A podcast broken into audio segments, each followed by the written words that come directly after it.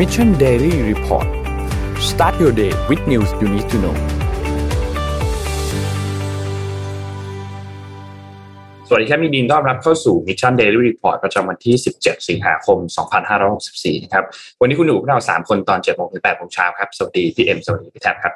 สวัสดีครับ สวัสดีค่ะพี่แท็บสวัสดีค่ะนนท์สวัสดีครับ วันนี้วันอังคารนะครับ ไปเริ่มต้นกันครับ มีเรื่องอะไรบ้างวันนี้ ค่อยๆ ไปครับ ตัวเลขกันก่อนครับ เริ่มต้นจากการฉีดวัคซีนครับ อันนี้คือวันที่ 15ครับ15 คือวันอาทิตย์นะครับ ก็เป็นไปตามที่เราคาดครับ ทุกวันหยุดตัวเลขการฉีดวัคซีนก็จะ drop นะครับอยู่ที่ 162,000 โดสนะครับรวมแล้วเราฉีดไป 23.5 ล้านนะครับ เป็นเข็มที่ 1 ประมาณเกือบๆ18 ล้าน และเป็นเข็มที่ 2 5.1 ล้าน เข็มที่ 3 อยู่ที่ประมาณ 480,000 480,000โดสนะครับ ก็เป็นจำนวนการฉีดวัคซีนครับ ถัดไปครับทำไมทำไมมัน มันมัน drop ลงมาแล้วเนาะมันดีอยู่สองวันนนท์เข้าใจว่ามันก็คือตอนช่วงหลังๆ ที่เราเห็นเนี่ยวันหยุดเนี่ย drop ตลอดเนาะไม่ใช่ช่วงหลังๆมันเป็นมาตั้งแต่แรกอะอืมถ้าที่เราเทียบการฉีดวัคซีนในวันหยุด รวมถึงเสาร์อาทิตย์วันหยุดนักขัตฤกษ์เองเมื่อเทียบกับวันธรรมดาเนี่ยก็ก็ห่างค่อนข้างเยอะจริงๆเยอะมากรัฐบาลนะฮะน่าจะต้องแก้ปัญหานี้ให้ได้แล้วเพราะว่าทุกวันนี่มีต้นทุนสูงมากนะในการครับที่ฉีดวัคซีนช้าเนี่ยฮะเห็นด้วยครับ ถัดไปนะคต่รัอบเลยครับความคืบหน้าการฉีดวัคซีนครับเป้าหมายเราคือ100 ล้านโดสนะครับซึ่ง 100 ล้านโดสอันนี้ไม่รวมวัคซีนเข็มที่3นะครับรวมแค่เข็มที่ 1 และ 2 เท่านั้น เราฉีดไปสะสม 23.1 ล้านโดสนะครับต้องฉีดอีก 76.8ครับรวมแล้ว 23.10%เท่านั้น เป้าหมายเฉลี่ยต้องฉีดให้ได้ 557,000 โดสต่อวัน ล่าสุดเราฉีดได้150,000เท่านั้นนะครับเหลือเวลาอีก138วันครับ คิดว่าจะทำตามเป้าหมายได้ไหมก็ลองติดตามกันดูนะครับ ผู้ป่วยครับสถานการณ์ตอนนี้อยู่ในโรงพยาบาลปกติ 55,900 คนนะครับและอยู่ในโรงพยาบาลสนาม 154,000 เป็นผู้ป่วยอาการหนักเพิ่มเติมมาอีก 11 คนครับ 5,626 นะครับ แต่ว่าใส่เครื่องช่วยหายใจลดลง 11 คนครับอยู่ที่ 1,161 นะครับ รักษาหาย 20,000 กับอีกประมาณ 900 ครับ นี่คือตัวเลขสถานการณ์ผู้ป่วยล่าสุดครับ ดัชนีตลาดหลักทรัพย์ครับเริ่มต้นที่ตัวแรกเซตครับวันที่ 16 นะครับบวก 0.19%อยู่ที่ 1,531.24 นะครับไปดูของต่างประเทศกันบ้างครับว่าเป็นอย่างไร ต่างประเทศนะครับเริ่มต้นที่ดาวโจนส์ครับดาวโจนส์เนี่ยติดลบ 0.23%นะครับ NASDAQ ครับติดลบ 0.89% NYSE ติดลบ 0.32 นะครับฟุตซี่ครับติดลบ 0.90 และห่างเสงติดลบ 0.80 นะครับติดลบทั้งหมดเลยนะครับสำหรับกระดานหุ้นต่างประเทศที่เราเอาข้อมูลมา ถัดไปครับ ราคาน้ำมันดิบครับ ตอนนี้ West Texas Intermediate ครับอยู่ที่ประมาณ 67 นะครับ แล้วก็ Brent crude oil อยู่ที่ 69.9 นะครับ ก็ยังอยู่ในช่วงขาลงครับสำหรับราคาน้ำมันดิบโลกนะครับ ราคาทองคำครับบวกครับอยู่ที่ 1,785.61 นะครับ บวก 0.33%นะครับ ถัดไปครับ คริปโตเคอเรนซีครับตอนนี้ก็ยังทรงๆอยู่ครับบิตคอยน์ครับอยู่ที่ประมาณ 45,000นะครับแล้วก็ Ethereum ครับ3,200นะครับ Binance 425ครับบวกค่อนข้างเยอะเลยนะครับ Binance แล้วก็ Cardano ครับ2.12 และ Dogecoin ครับ0.3351 บวกเยอะเช่นเดียวกันนะครับครับขาขึ้นนะครับพาไปคดูริปโตเคอเรนซีช่วงนี้คริปโตเคอเรนซีตอนนี้ขาขึ้นมาก ๆ แล้วก็แต่ละตัวก็เดี๋ยวเตรียมจะมีข่าวใหญ่นะคาร์ดโนต้องจับตา กลางเดือนหน้านะฮะจะมีข่าวที่ไม่รู้ว่าราคาจะวิ่งไปได้ขนาดไหนเดี๋ยวลองดูกันนะฮะมาดูกูรูสก็แตเยทอะกัหน่นอยนิดนึงกูรูจะเยอะนิดนึงจะเยอะหน่อยครับนะช่วงนี้เอามาดูสแตทกันหน่อยนะฮะครับอันแรกเนี่ยเป็นเรื่องของเขาเรียกว่าเป็น terrorist index นะฮะก็คือดัชนีการก่อการร้ายเนี่ยเอ่อที่เอาตัวนี้มาให้ดูก็แน่นอน เพราะว่าเป็นเหตุการณ์ในอัฟกานิสถานอัฟกานิสถานเนี่ยเป็น ประเทศที่ได้รับผลจากการก่อการร้ายมากที่สุดในโลกเลยนะฮะณปัจจุบันนี้อยู่ที่ 9.59 นะครับ ซึ่งเดี๋ยวเราจะคุยเรื่องอัฟกานิสถานกัน พอสมควรในวันนี้มีหลากหลายประเด็นที่น่าสนใจนะครับ ต่อไปครับ อืมพอพูดถึงสงครามพอพูดถึงอัฟกานิสถานเนี่ยเราก็เลยมาดูนิดหนึ่งเรื่องของ ผู้อพยพเนี่ยฮะเพราะว่าทุกครั้งที่มีเหตุการณ์ความไม่สงบต่างๆเนี่ยก็จะมีผู้อพยพจำนวนมากเนี่ยนะฮะซึ่งอันนี้ก็จะเป็นเรื่องที่ต้องติดตามมันต่อไปนะฮะอัฟกานิสถานเนี่ยคาดการณ์ว่าจะมีผู้อพยพเนี่ยสักสองล้านห้าแสนคนได้นะครับในตัวเลขนี้เนี่ยมีคนที่ได้วีซ่าไปอเมริกาหลักหมื่นเท่านั้นเองนะฮะน้อยมาก เราจะเห็นว่าประเทศที่ส่วนใหญ่ที่มีผู้อพยพเนี่ยก็จะเป็นประเทศที่มีสงครามนะฮะยกตัวอย่างเช่นอ่อซีเรียหรือว่า การคาดการณ์ผู้อพยพจากเมียนมาเอง ซึ่งก็เรียกว่าเป็นเกือบเกือบจะมีแนวโน้มจะเกิดสงครามกลางเมืองได้เหมือนกันนะฮะแต่ว่ามีประเทศหนึ่งที่พิเศษหน่อยคือเวเนซุเอลาเวเนซุเอลาไม่ได้มีสงครามนะแต่ว่าเกิด hyperinflation นะคนก็อยู่ไม่ได้เหมือนกันนะครับครับอ่าภาพถัดไปนะฮะนี่เป็นอุณหภูมินะครับการบันทึกอุณหภูมิของเอ่อค่าเฉลี่ยอุณหภูมิของโลกนะครับ ซึ่งอันนี้เดือนที่ผ่านมาในเดือนกรกฎาคมเนี่ย ถือว่าสูงที่สุด เป็นประวัติศาสตร์เลยนะฮะตัวเลขนี้เราไม่อยากเห็นนะฮะเราค่อนข้างเอ่อคอนเซิร์นมากนะฮะในเรื่องนี้ ซึ่งต่อเราข่าว Mission Daily Report เราพยายามจะ cover ประเด็นเรื่องของเอ่อเรื่องนี้เยอะขึ้นนะครับ เพราะว่าครับดูแล้วสถานการณ์ล่าสุดเนี่ยก็ไม่ค่อยดีเท่าไหร่นะล่าสุดมีน้ำท่วมที่ตุรกีนะฮะมีผู้เสียชีวิตประมาณสักห้าสิบกว่าคนแล้วนะฮะเป็นเป็นน้ำท่วมลักษณะคล้ายกันหมดเลยตอนนี้นะฮะเอ่ออันนี้ก็พาดหัวมาก็ก็ก็ก็ก็ ทำให้เรารู้สึกว่าเออจริง ๆ แล้วเนี่ยโอ้โหการ recover จากโควิดนี่น่าจิกนานนะฮะนี่คือเรื่องของการเดินทางนะครับ ก็อย่างที่หัวเขาบอกนะ international travel goes from bad to worse ก็คือหนักกว่าปีที่แล้วนะฮะตัวเลขออกมาแล้วนะครับ โดยเฉพาะเอ่อโดยเฉพาะในเนี่ยยุโรปนะฮะกับเอเชียเนี่ยหนักหนักมากนะครับ แต่ว่ารวมกันทั้งประเทศเนี่ย ติดลบลงไปอีกนะครับเพราะฉะนั้นคงต้องใช้เวลานิดหนึ่งในการฟื้นตัวนะครับ เคนะครับ อันนี้น่าสนใจ เอ่อลูกๆย้ายออกจากบ้านกี่ขวบนะอายุเท่าไหร่นะฮะเอ่อในอันนี้เขาในยุโรปให้ดูนะครับ ประเทศที่ต้องใช้คำว่ามีความจะใช้คำว่าอะไรเดียมีความเป็นครอบครัวสูงอย่างอิตาลีเนี่ยคนอิตาลีนี่เหมือนเหมือนเหมือนมีนิสัยคล้ายคนไทยมากนะใครใครเคยทำงานอิตาลีจะกูอิตาเลียนจะรู้ว่ามีนิสัยคล้ายคนเป็นเป็นคนไทยเวอร์ชันหน้าตาแบบฝรั่งอะ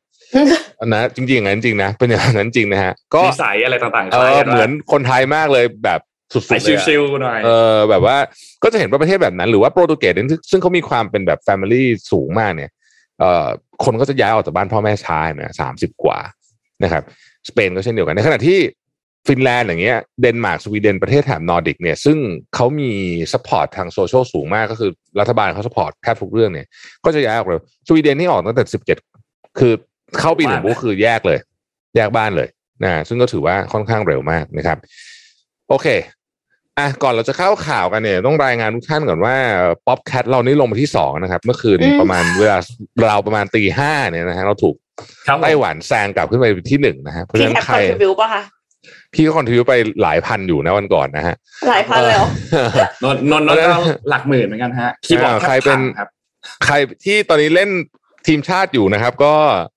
กลับไปกดด้วยนะฮะเพราะว่าตอนนี้เราโดนแซงไปเรียบร้อยนะครับไต้หวันใช้เวลาไม่เมื่อคืนนี้นะฮะแซงเราไปเรียบร้อยนะครับจะเอาจริงครับเอาจังเหลือเกินนะฮะสองสองที่นี้นะฮะอะเรามาเริ่มข่าวแรกที่อัฟกานิสถานกันนิดนึงดีกว่าเพราะมันมีความเคลื่อนไหวเยอะมากเลยเนี่ยนะครับเยอะจริง ๆ นะฮะเอ่ออย่างที่เราทราบกันนะนะครับ ว่ากองทัพของตาลิบันเนี่ยเข้ายึดเอ่อกรุงคาบูลได้ในวันอาทิตย์นะฮะนี่ก็เป็นเวลาเอ่อ วันกว่าๆนะฮะเมื่อวานนี้ความเคลื่อนไหว อืมเร็วมากเร็วมาก ก็เรียกว่าแทบไม่มีการต่อต้านเลยแล้วกันต้องใช้คำนี้แล้วกันนะใช่ใช่คือก็ก็คือเข้าไปยึดแบบเข้าไปยึดเลยอะนะฮะก็คือครัเอาบเอาเอายุทโธปกรณ์อะไรเข้าไปแล้วก็ยึดได้เลยเนี่ย ทีนี้มันก็มีความเคลื่อนไหวจากหลายส่วนนะครับ ผมเอาที่แรกก่อนแล้วกันนะครับ ที่แรกก็คือที่สหรัฐอเมริกานะครับ โจไบเดนกลับมาจากการพักผ่อนที่แคมป์เดวิดแล้วก็คงจะพักไม่ค่อย เรียกว่าพักผ่อนไม่ค่อย ไม่ค่อยสบายใจสักเท่าไหร่อะนะฮะเพราะว่าก็มีข่าวมานะฮะโจไบเดนเองก็ออกแถลงการทันทีนะครับแถลงการเนี่ยเอาเนื้อหาหลักๆก็คือเขายืนยันว่าสิ่งที่เขาทำถูกต้องแล้ว หมายถึงว่าการถอนทหารณเวลาครันี้บเขาบอกว่าเหตุการณ์วุ่นวายที่เกิดขึ้นเนี่ย ยิ่งเป็นการยืนยันว่าเวลาเนี่ยถูกต้องแล้ว อันนี้คือสิ่งที่โจไบเดนพูดนะครับ แต่ประเด็นที่เขาพูดเยอะมากในแถลงการเอ่อเมื่อคืนนี้เนี่ยก็คือเรื่องว่าหนึ่งก็คือว่าอัฟกานิสถานเนี่ย เราเราในที่นี้คืออเมริกาเนี่ยอยู่ที่อัฟกานิสถานมา 20 ปี ใช้เงินไปล้านล้านเหรียญนะครับ train กองทัพของอัฟกานิสถานรวมทหารตำรวจด้วยเนี่ยนะสามแสนคนเขาบอกว่าโจไบเดนบอกว่าสามแสนคนเนี่ย เยอะกว่ากองกำลังของประเทศที่เป็นพันธมิตรนาโตบางประเทศอีกนะนะฮะอืมมันก็คือก็คือก็คือ train ทุกอย่างจ่ายเงินเดือนให้ด้วยนะครับ เอ่อตั้งกองทัพอากาศให้ด้วยนะเขาบอกตาลิบันไม่มีกองทัพอากาศ แล้วประโยคหนึ่งที่เป็นประโยคเด็ดเลยนะฮะซึ่งต้องไฮไลท์ไว้เลยเนี่ยเพราะโจไบเดนบอกว่าเรา train ได้ทุกอย่าง แต่เราไม่สามารถที่จะสร้าง the will to fight ก็คือพลเรียกว่าอะไรอะพลังใจความต้องการในการต่อสู้ เออเขาบอกว่าทหารก็ไม่สู้ประธานาธิบดีก็หนีอะไรแบบนี้ เพราะฉะนั้นมันก็เขาก็ทำอะไรไม่ได้อืมเขาก็ทำอะไรไม่ได้ เพราะฉะนั้นก็เลยก็ยืนยันนะฮะว่าเอ่อ decision อันนี้เนี่ย ถือว่าเป็น decision ที่หมายถึงว่าเขาอะนะโจไบเดนยืนยันว่าถูกต้องแล้ว เพราะว่า เราไม่สามารถสู้แทนชาวอัฟกันได้ เราไม่ได้ไปที่นั่นเพื่อที่จะเออเหมือนกับสร้างประเทศขึ้นมาแต่ทำนองนี้เนี่ยนะฮะอันนี้ก็คือสิ่งที่โจไบเดนพูด ทีนี้เอ่อมันมีประโยคหนึ่งคือ our mission in Afghanistan was never supposed to be a nation building คือไม่ได้ไปสร้างประเทศว่างั้นเถอะนะครับ อันนี้คือฝั่งของโจไบเดนนะฮะ อันนี้แน่นอนถูกโจมตีโดยฝั่ง จริงๆไม่ไม่ใช่เฉพาะ Republican นะเดโมแครตบางคนก็โจมตีว่าแบบ เคยคือ เป็นการตัดสินใจที่ผิดที่ที่ถอนทหารออกเร็วขนาดนี้นะครับ อันนี้คือฝั่งของสหรัฐอเมริกา ฝั่งที่ตาลิบันเองสิ่งน่าสนใจเกี่ยวกับตาลิบันเพราะตอนนี้นักข่าวอยู่ในพื้นที่นะฮะ CNN อะไรยังอยู่เนี่ยเขาก็สัมภาษณ์ตาลิบันตามถนนเลยเนี่ยนะฮะเอ่อน่าสนใจหลายเรื่องนะครับ ประเด็นที่หนึ่งคืออย่างโฆษกตาลิบันเนี่ยก็ออกมาพูดด้วยภาษาอังกฤษนะฮะซึ่งปกติเขาไม่ทำนะฮะคือ 20 ปีที่แล้วเนี่ยคงไม่ทำแน่ๆแต่มาพูดด้วยภาษาอังกฤษก็น่าสนใจว่าเออหรือตาลิบันก็จะเปลี่ยนท่าทีพอสมควรนะครับ แล้วก็เขาก็บอกว่า โอเค ผู้หญิงยังไปโรงเรียนได้นะฮะแต่ว่าก็จะต้องมีการเปลี่ยนแปลง ยกตัวอย่างอันหนึ่งที่คิดว่าเปลี่ยนแน่ๆคือชุดอะไรแบบนี้นะครับเออแต่ว่าคนคนอัฟกานิสถานไม่ได้รู้สึกแบบนั้นนะจำนวนมากนะฮะเราจะเห็นภาพของการหนีลี้พยายามจะลี้ภัยเอ่อภาพเอ่อที่สนามบินที่วุ่นวายมาก ๆ ต่างๆนานาเหล่านี้นะครับ เพราะฉะนั้นทางฝ้าฝั่งตาลิบันเองเนี่ย ก็ ยังต้องรอดูต่อไปแล้วกันต้องใช้คำนี้ แต่ว่าท่าทีดูไม่ได้แข็งกร้าวเท่ากับตอน 20 ปีที่แล้วนะครับครับโนนมีอะไรจะเสริมไหมฮะตรงนี้ เอ่อเรื่องของตาลิบันเนี่ยต้องบอกว่ามันเป็นปัญหาที่มันมีมันกินระยะเวลามานานมากเนาะหลายอืมๆคนก็อาจจะนนนนนลองสแกนคอมเมนต์ทั่วไปตามแบบโซเชียลมีเดียต่างๆเนี่ยบางก็จะแบ่งชัดเจนนะบางกลุ่มก็เห็นด้วยที่ สุดท้ายเขาเข้ามาแล้วเราก็ออกไปแล้วฝั่งรัฐบาลเองก็หนีออกไป บางกลุ่มเองก็บอกว่า เอ๊ะการที่สหรัฐถอนกำลังทหารออกไปแบบนี้มันดูแบบดูไม่ค่อยดีหรือเปล่าอะไรแบบนี้เปล่าก็จริงๆแล้วมันก็มีเหตุผลจากทุกฝ่ายที่เหตุการณ์นี้เกิดขึ้น ต้องบอกว่าก่อนหน้านี้ที่เราเคยเล่าให้ฟังจากการคาดการณ์ของสำนักข่าวรอยเตอร์เนี่ยที่เขาบอกว่าเขาคาดว่าน่าจะใช้เวลาอีกประมาณสักสามสิบวัน ในการที่จะยึดพื้นที่รอบๆ กรุงคาบูได้ แล้วก็น่าจะใช้เวลาอย่างน้อยประมาณ 60-90 วันในการเข้ายึดตัวกรุงคาบูแต่สุดท้ายเรื่องนั้นก็เกิดขึ้นภายในเวลา 3-4 วันหลังจากนั้นเท่านั้น ทีนี้มันมีข้อมูลอันหนึงก็คือทางด้านของอัฟกานิสถานเนี่ยตอนเนี้ย หลังจากที่รัฐบาลใหม่จะขึ้นมาเนี่ยนะครับ ก็ทางด้านของรัฐมนตรีเนี่ยก็มีการพูดถึงบอกว่า คุณอับดุลซัสตา มีซักวาลเนี่ยนะครับรัฐมนตรีมหาดไทยของอัฟกานิสถานเนี่ยก็บอกว่าจะมีการถ่ายโอนอำนาจอย่างสันติไปยังรัฐบาลเฉพาะการ ก็ขอให้ประชาชนชาวอัฟกันเนี่ยอย่าได้กังวล เพราะว่าจะไม่มีการโจมตีทางการเมือง และจะมีการถ่ายโอนอำนาจไปยังรัฐบาลเฉพาะการอย่างสันติแน่นอนนะครับ ซึ่งก็ต้องรอดูการถ่ายโอนอำนาจในครั้งนี้ว่าสุดท้ายแล้วเนี่ยจะ มีอะไรเกิดขึ้นบ้าง แต่ว่าอันเนี้ยภาพที่เราเห็นที่สนามบิน และคาดว่าหลาย ๆ ท่านคงได้เห็นคลิปวิดีโอแล้วที่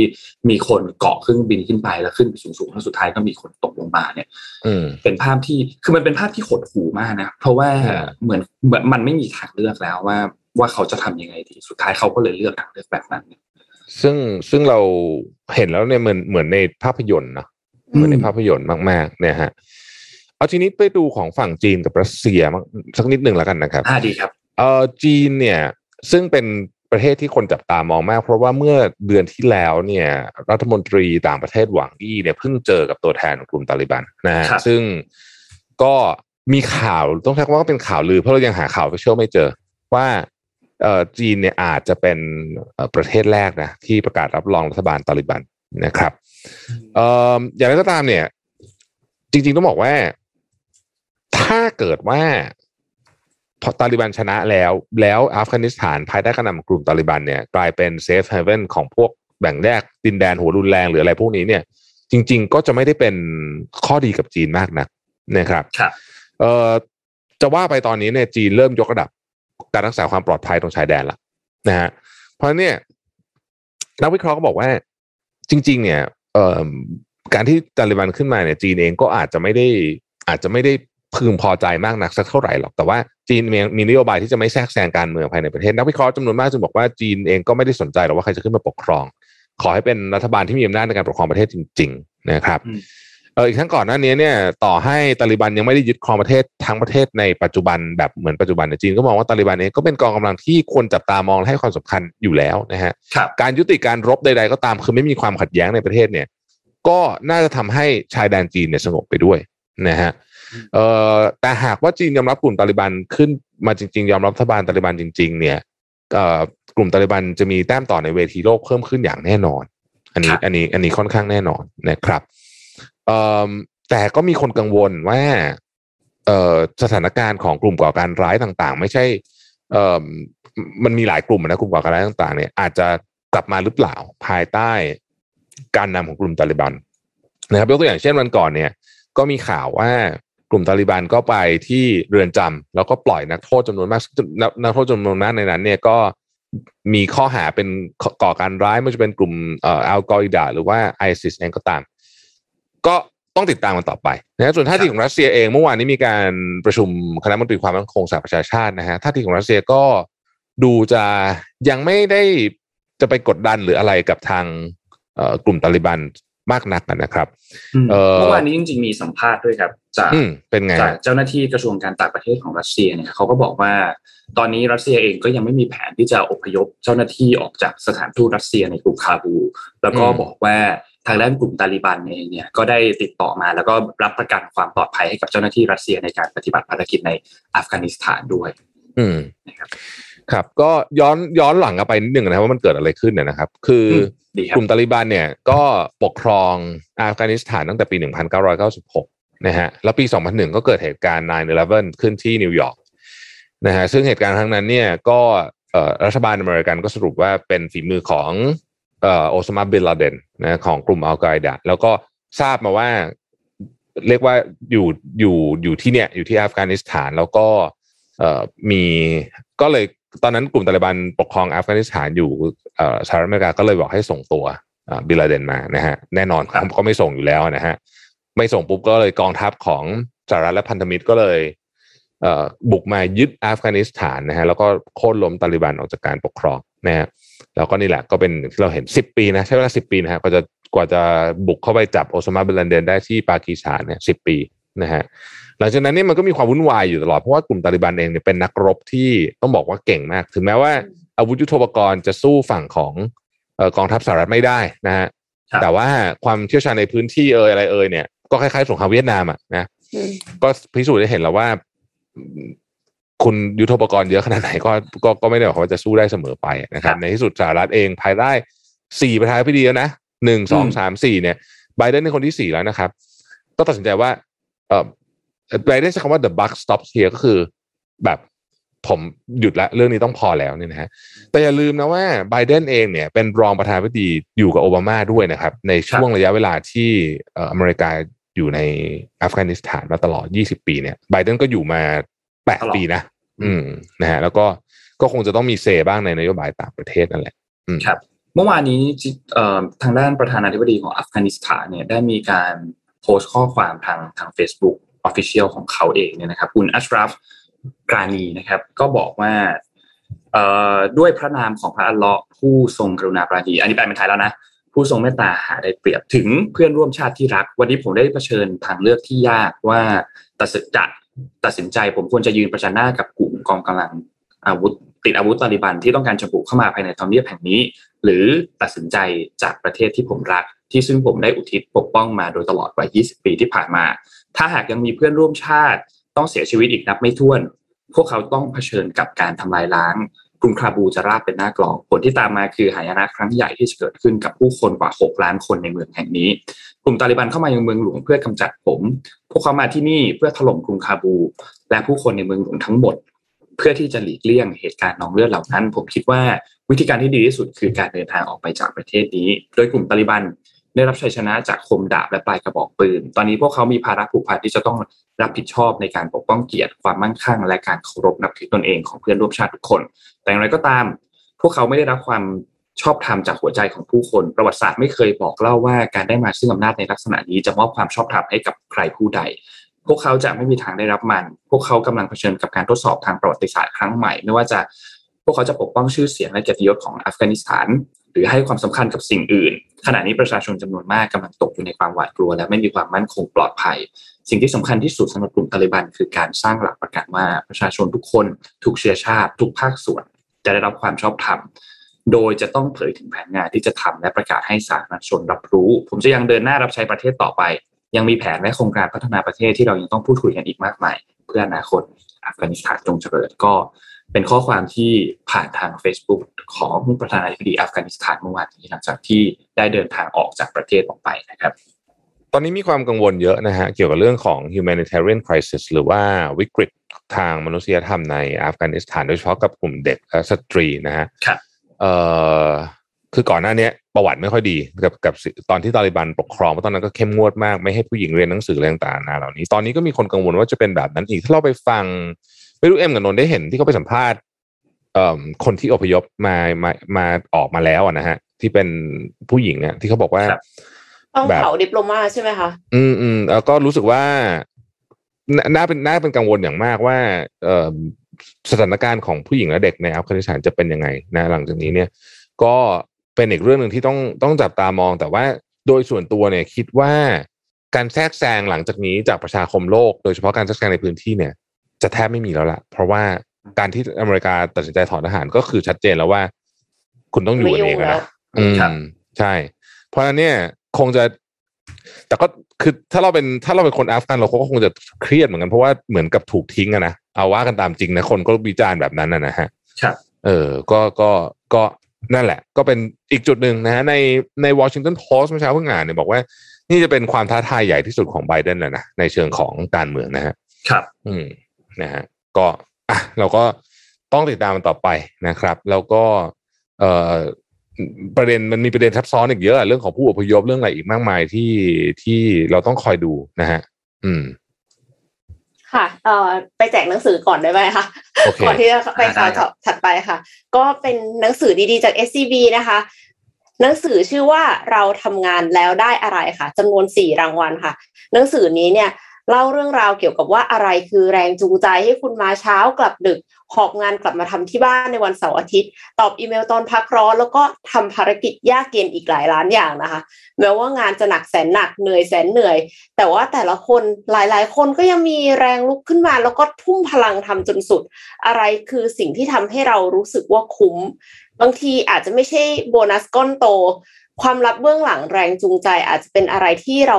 ยิ่งใหญ่จนเรานึกไม่ถึงค่ะ ก็น่าสนใจมากเลยทีเดียว ชวนคุณผู้ชมมาร่วมแสดงความคิดเห็นกันค่ะว่า เราได้อะไรจากการทำงานบ้าง อ่า คอมเมนต์กันมาได้เลยนะคะ แล้วก็รุนรับหนังสือดีๆ แบบนี้ไปอ่านกันได้เลยค่ะอืมเอ่ออะเราไปเรื่องไหนกันต่อดีครับ มีเรื่องที่น่าพูดคุยกันเยอะมากเลย ค่อยๆมาที่สถานการณ์ที่ไทยก่อนแล้วกันครับ เมื่อวานนี้สบคครับมีการประกาศอ๋ออืมอืมอ่าเรื่องของการล็อกดาวน์นะครับ อันแรกก็คือเรื่องการล็อกดาวน์คือขยายวันล็อกดาวน์ไปอีก 14 วันนะครับ เริ่มต้นวันที่ 18 คือวันพรุ่งนี้ ก็ขยายยาวไปจนถึงสิ้นเดือน 31 สิงหาคมนะครับ แต่ว่ามีการประกาศเพิ่มเติมครับ นอกจากการขยายล็อกดาวน์ก็คือ มีการผ่อนคลายครับใน 29 จังหวัดที่เป็นพื้นที่ควบคุมสูงสุดและเข้มงวดเนี่ย ก็ให้เปิดกิจการธนาคารสถาบันการเงินในห้างสรรพสินค้าได้นะครับ โดยจะเริ่มต้นในวันที่ 18 คือวันพรุ่งนี้นะครับ ส่วนอีก 3 กิจการครับที่เป็นกิจการอื่น ๆ เนี่ยก็ยังเขาบอกว่านายแพทย์ทวีสินเนี่ยบอกว่ามีการประชุมกันมีการพูดคุย แต่ว่ายังทางด้านของสบคยังมองว่ายังมีทางเลือกอื่นๆอีกในการซื้อของเหล่านี้นะครับ เช่นเรื่องของออนไลน์ แล้วก็ของที่มีอยู่ก็ยังสามารถใช้ทดแทนกันได้ ก็เลยยังไม่ได้เปิดธุรกิจอื่นเพิ่มเติมมีการเปิดแค่ธนาคารเท่านั้น ส่วนมาตรการครั้งต่อไปเนี่ยก็จะมีการพิจารณาว่าจะมีการเปิดหรือเปล่านะครับ ทีนี้อันนี้คือที่สบคประกาศที่เราสงสัยอย่างหนึ่งก็คือสบคใช้เกณฑ์อะไรบ้างในการพิจารณาเรื่องนี้ เป็นเรื่องที่เราพูดกันบ่อยมากว่า สุดท้ายแล้วตัวเลขอะไรเป็นอย่างไร แล้วจะเปิดอะไรบ้าง เช่น ตัวเลขผู้ติดเชื้อ ตัวเลขการตรวจตัวเลขเอ่อการครองเตียง การครองเตียงตัวเลขผู้เสียชีวิต ตัวเลขการฉีดวัคซีน ปัจจัยเหล่านี้เนี่ยจะมีตัวเลขอะไรบ้างที่เอามาคิด และตัวเลขเหล่านั้นอยู่ในเรนจ์เท่าไหร่ ถึงจะมีการคลายล็อกดาวน์หรือถึงจะมีการล็อกดาวน์เพิ่มเติมมากขึ้น ตอนนี้ไม่ไม่รู้เลย เราอืมเราเราแทบจะไม่รู้เลยคาดเดาอะไรไม่ได้จากทางด้านของสบคไม่มีแผนงานที่ที่ออกมาอย่างชัดเจน เพราะฉะนั้นต้องฟังจากแถลงในแต่ละครั้งอย่างเดียว ซึ่งก็เป็นเรื่องที่ ค่อนข้างลำบากพอสมควรเหมือนกันนะครับ ส่วนอีกเรื่องหนึ่งครับที่สบคมีการออกมาแถลงเมื่อวานนี้ก็คือเรื่องของการขอซื้อวัคซีนเพิ่มเติมครับ เมื่อวานนี้เนี่ยนายแพทย์ทวีสินบอกว่าที่ประชุมเห็นชอบกำหนดให้มีการจัดหาวัคซีนอย่างน้อย 10 ล้านโดสในเดือนกันยายน แล้วก็เร่งฉีดให้กับกลุ่มผู้สูงอายุกลุ่มโรคเรื้อรังและหญิงตั้งครรภ์นะครับ ก็จะมีการจัดหาวัคซีนครับอันแรกก็คือเรื่องตัวไฟเซอร์นะครับจอง ไฟเซอร์เพิ่มเติมอีก 20 ล้านโดส อันนี้ไม่เกี่ยวกับไม่ไม่เกี่ยวกับ 20 แรกนะ อันนี้เป็น 10 หลังนะครับ รวมแล้วก็คือ 30 ล้านโดสนะครับ แล้วก็ให้องค์กรองค์การเภสัชกรรมครับจัดหาวัคซีนซีโนแวคครับอีก 12 ล้านโดสนะครับ และเจรจาจัดหาวัคซีนอื่น ๆ เพิ่มเติมอีก 10 ล้านโดส ภายในสิ้นปีนี้คือสิ้นปี 2564 นะครับ เท่ากับว่าอย่างน้อยเราก็จะมีวัคซีนเพิ่มเติมเนี่ยนะครับ คือไฟเซอร์ 10 ล้านซีโนแวค12 ล้าน และ วัคซีนอื่นๆอีก 10 ล้านที่ยังไม่รู้ว่าเป็นยี่ห้ออะไรนะครับซึ่งการจัดสรรวัคซีนเนี่ยจะแบ่งเป็นกทม 15%แล้วก็จังหวัดอื่นๆอีก 75%โดยจะเน้นไปที่จังหวัดที่ขับเคลื่อนเศรษฐกิจ 10 จังหวัด8%เนี่ยนะครับแล้วก็กลุ่มอื่นๆเช่น องค์กรภาครัฐราชทานและควบคุมการระบาดตามสถานการณ์อีก 2%นะครับอืมจริงๆต้องบอกว่าตอนนี้เนี่ยเริ่มมีเสียงออกมาเยอะเหมือนกันนะที่เอ่อเริ่มรู้สึกว่า เอ๊ะ เราจะล็อกดาวน์กันไปแบบนี้จริง ๆ เหรอนะฮะซึ่ง ส่วนตัวพี่ก็รู้สึกว่า การล็อกดาวน์นี้ไม่ work คือมันถ้ามัน work มันตัวเลขมันต้องลงละเออมันไม่ลงก็แปลมันไม่ work นะแปลว่าการระบาดมันไม่ได้เกิดขึ้นจากกิจกรรมที่ที่เราไปหยุดอะเออต้องใช้คำนี้แล้วกันนะฮะแต่ว่าการระบาดมันเกิดขึ้นที่บ้านที่อะไรซึ่งคุณหยุดไม่ได้ด้วยการล็อกดาวน์แบบนี้จริงๆการล็อกดาวน์เนี่ยมันอาจจะ work ในช่วงที่คนติดไม่เยอะ นะฮะแต่ว่าติดเยอะขนาดนี้แล้วเนี่ย อาจจะต้องใช้วิธีการตรวจคัดกรอง แล้วก็ให้กิจกรรมบางส่วนเนี่ยสามารถดำเนินต่อไปได้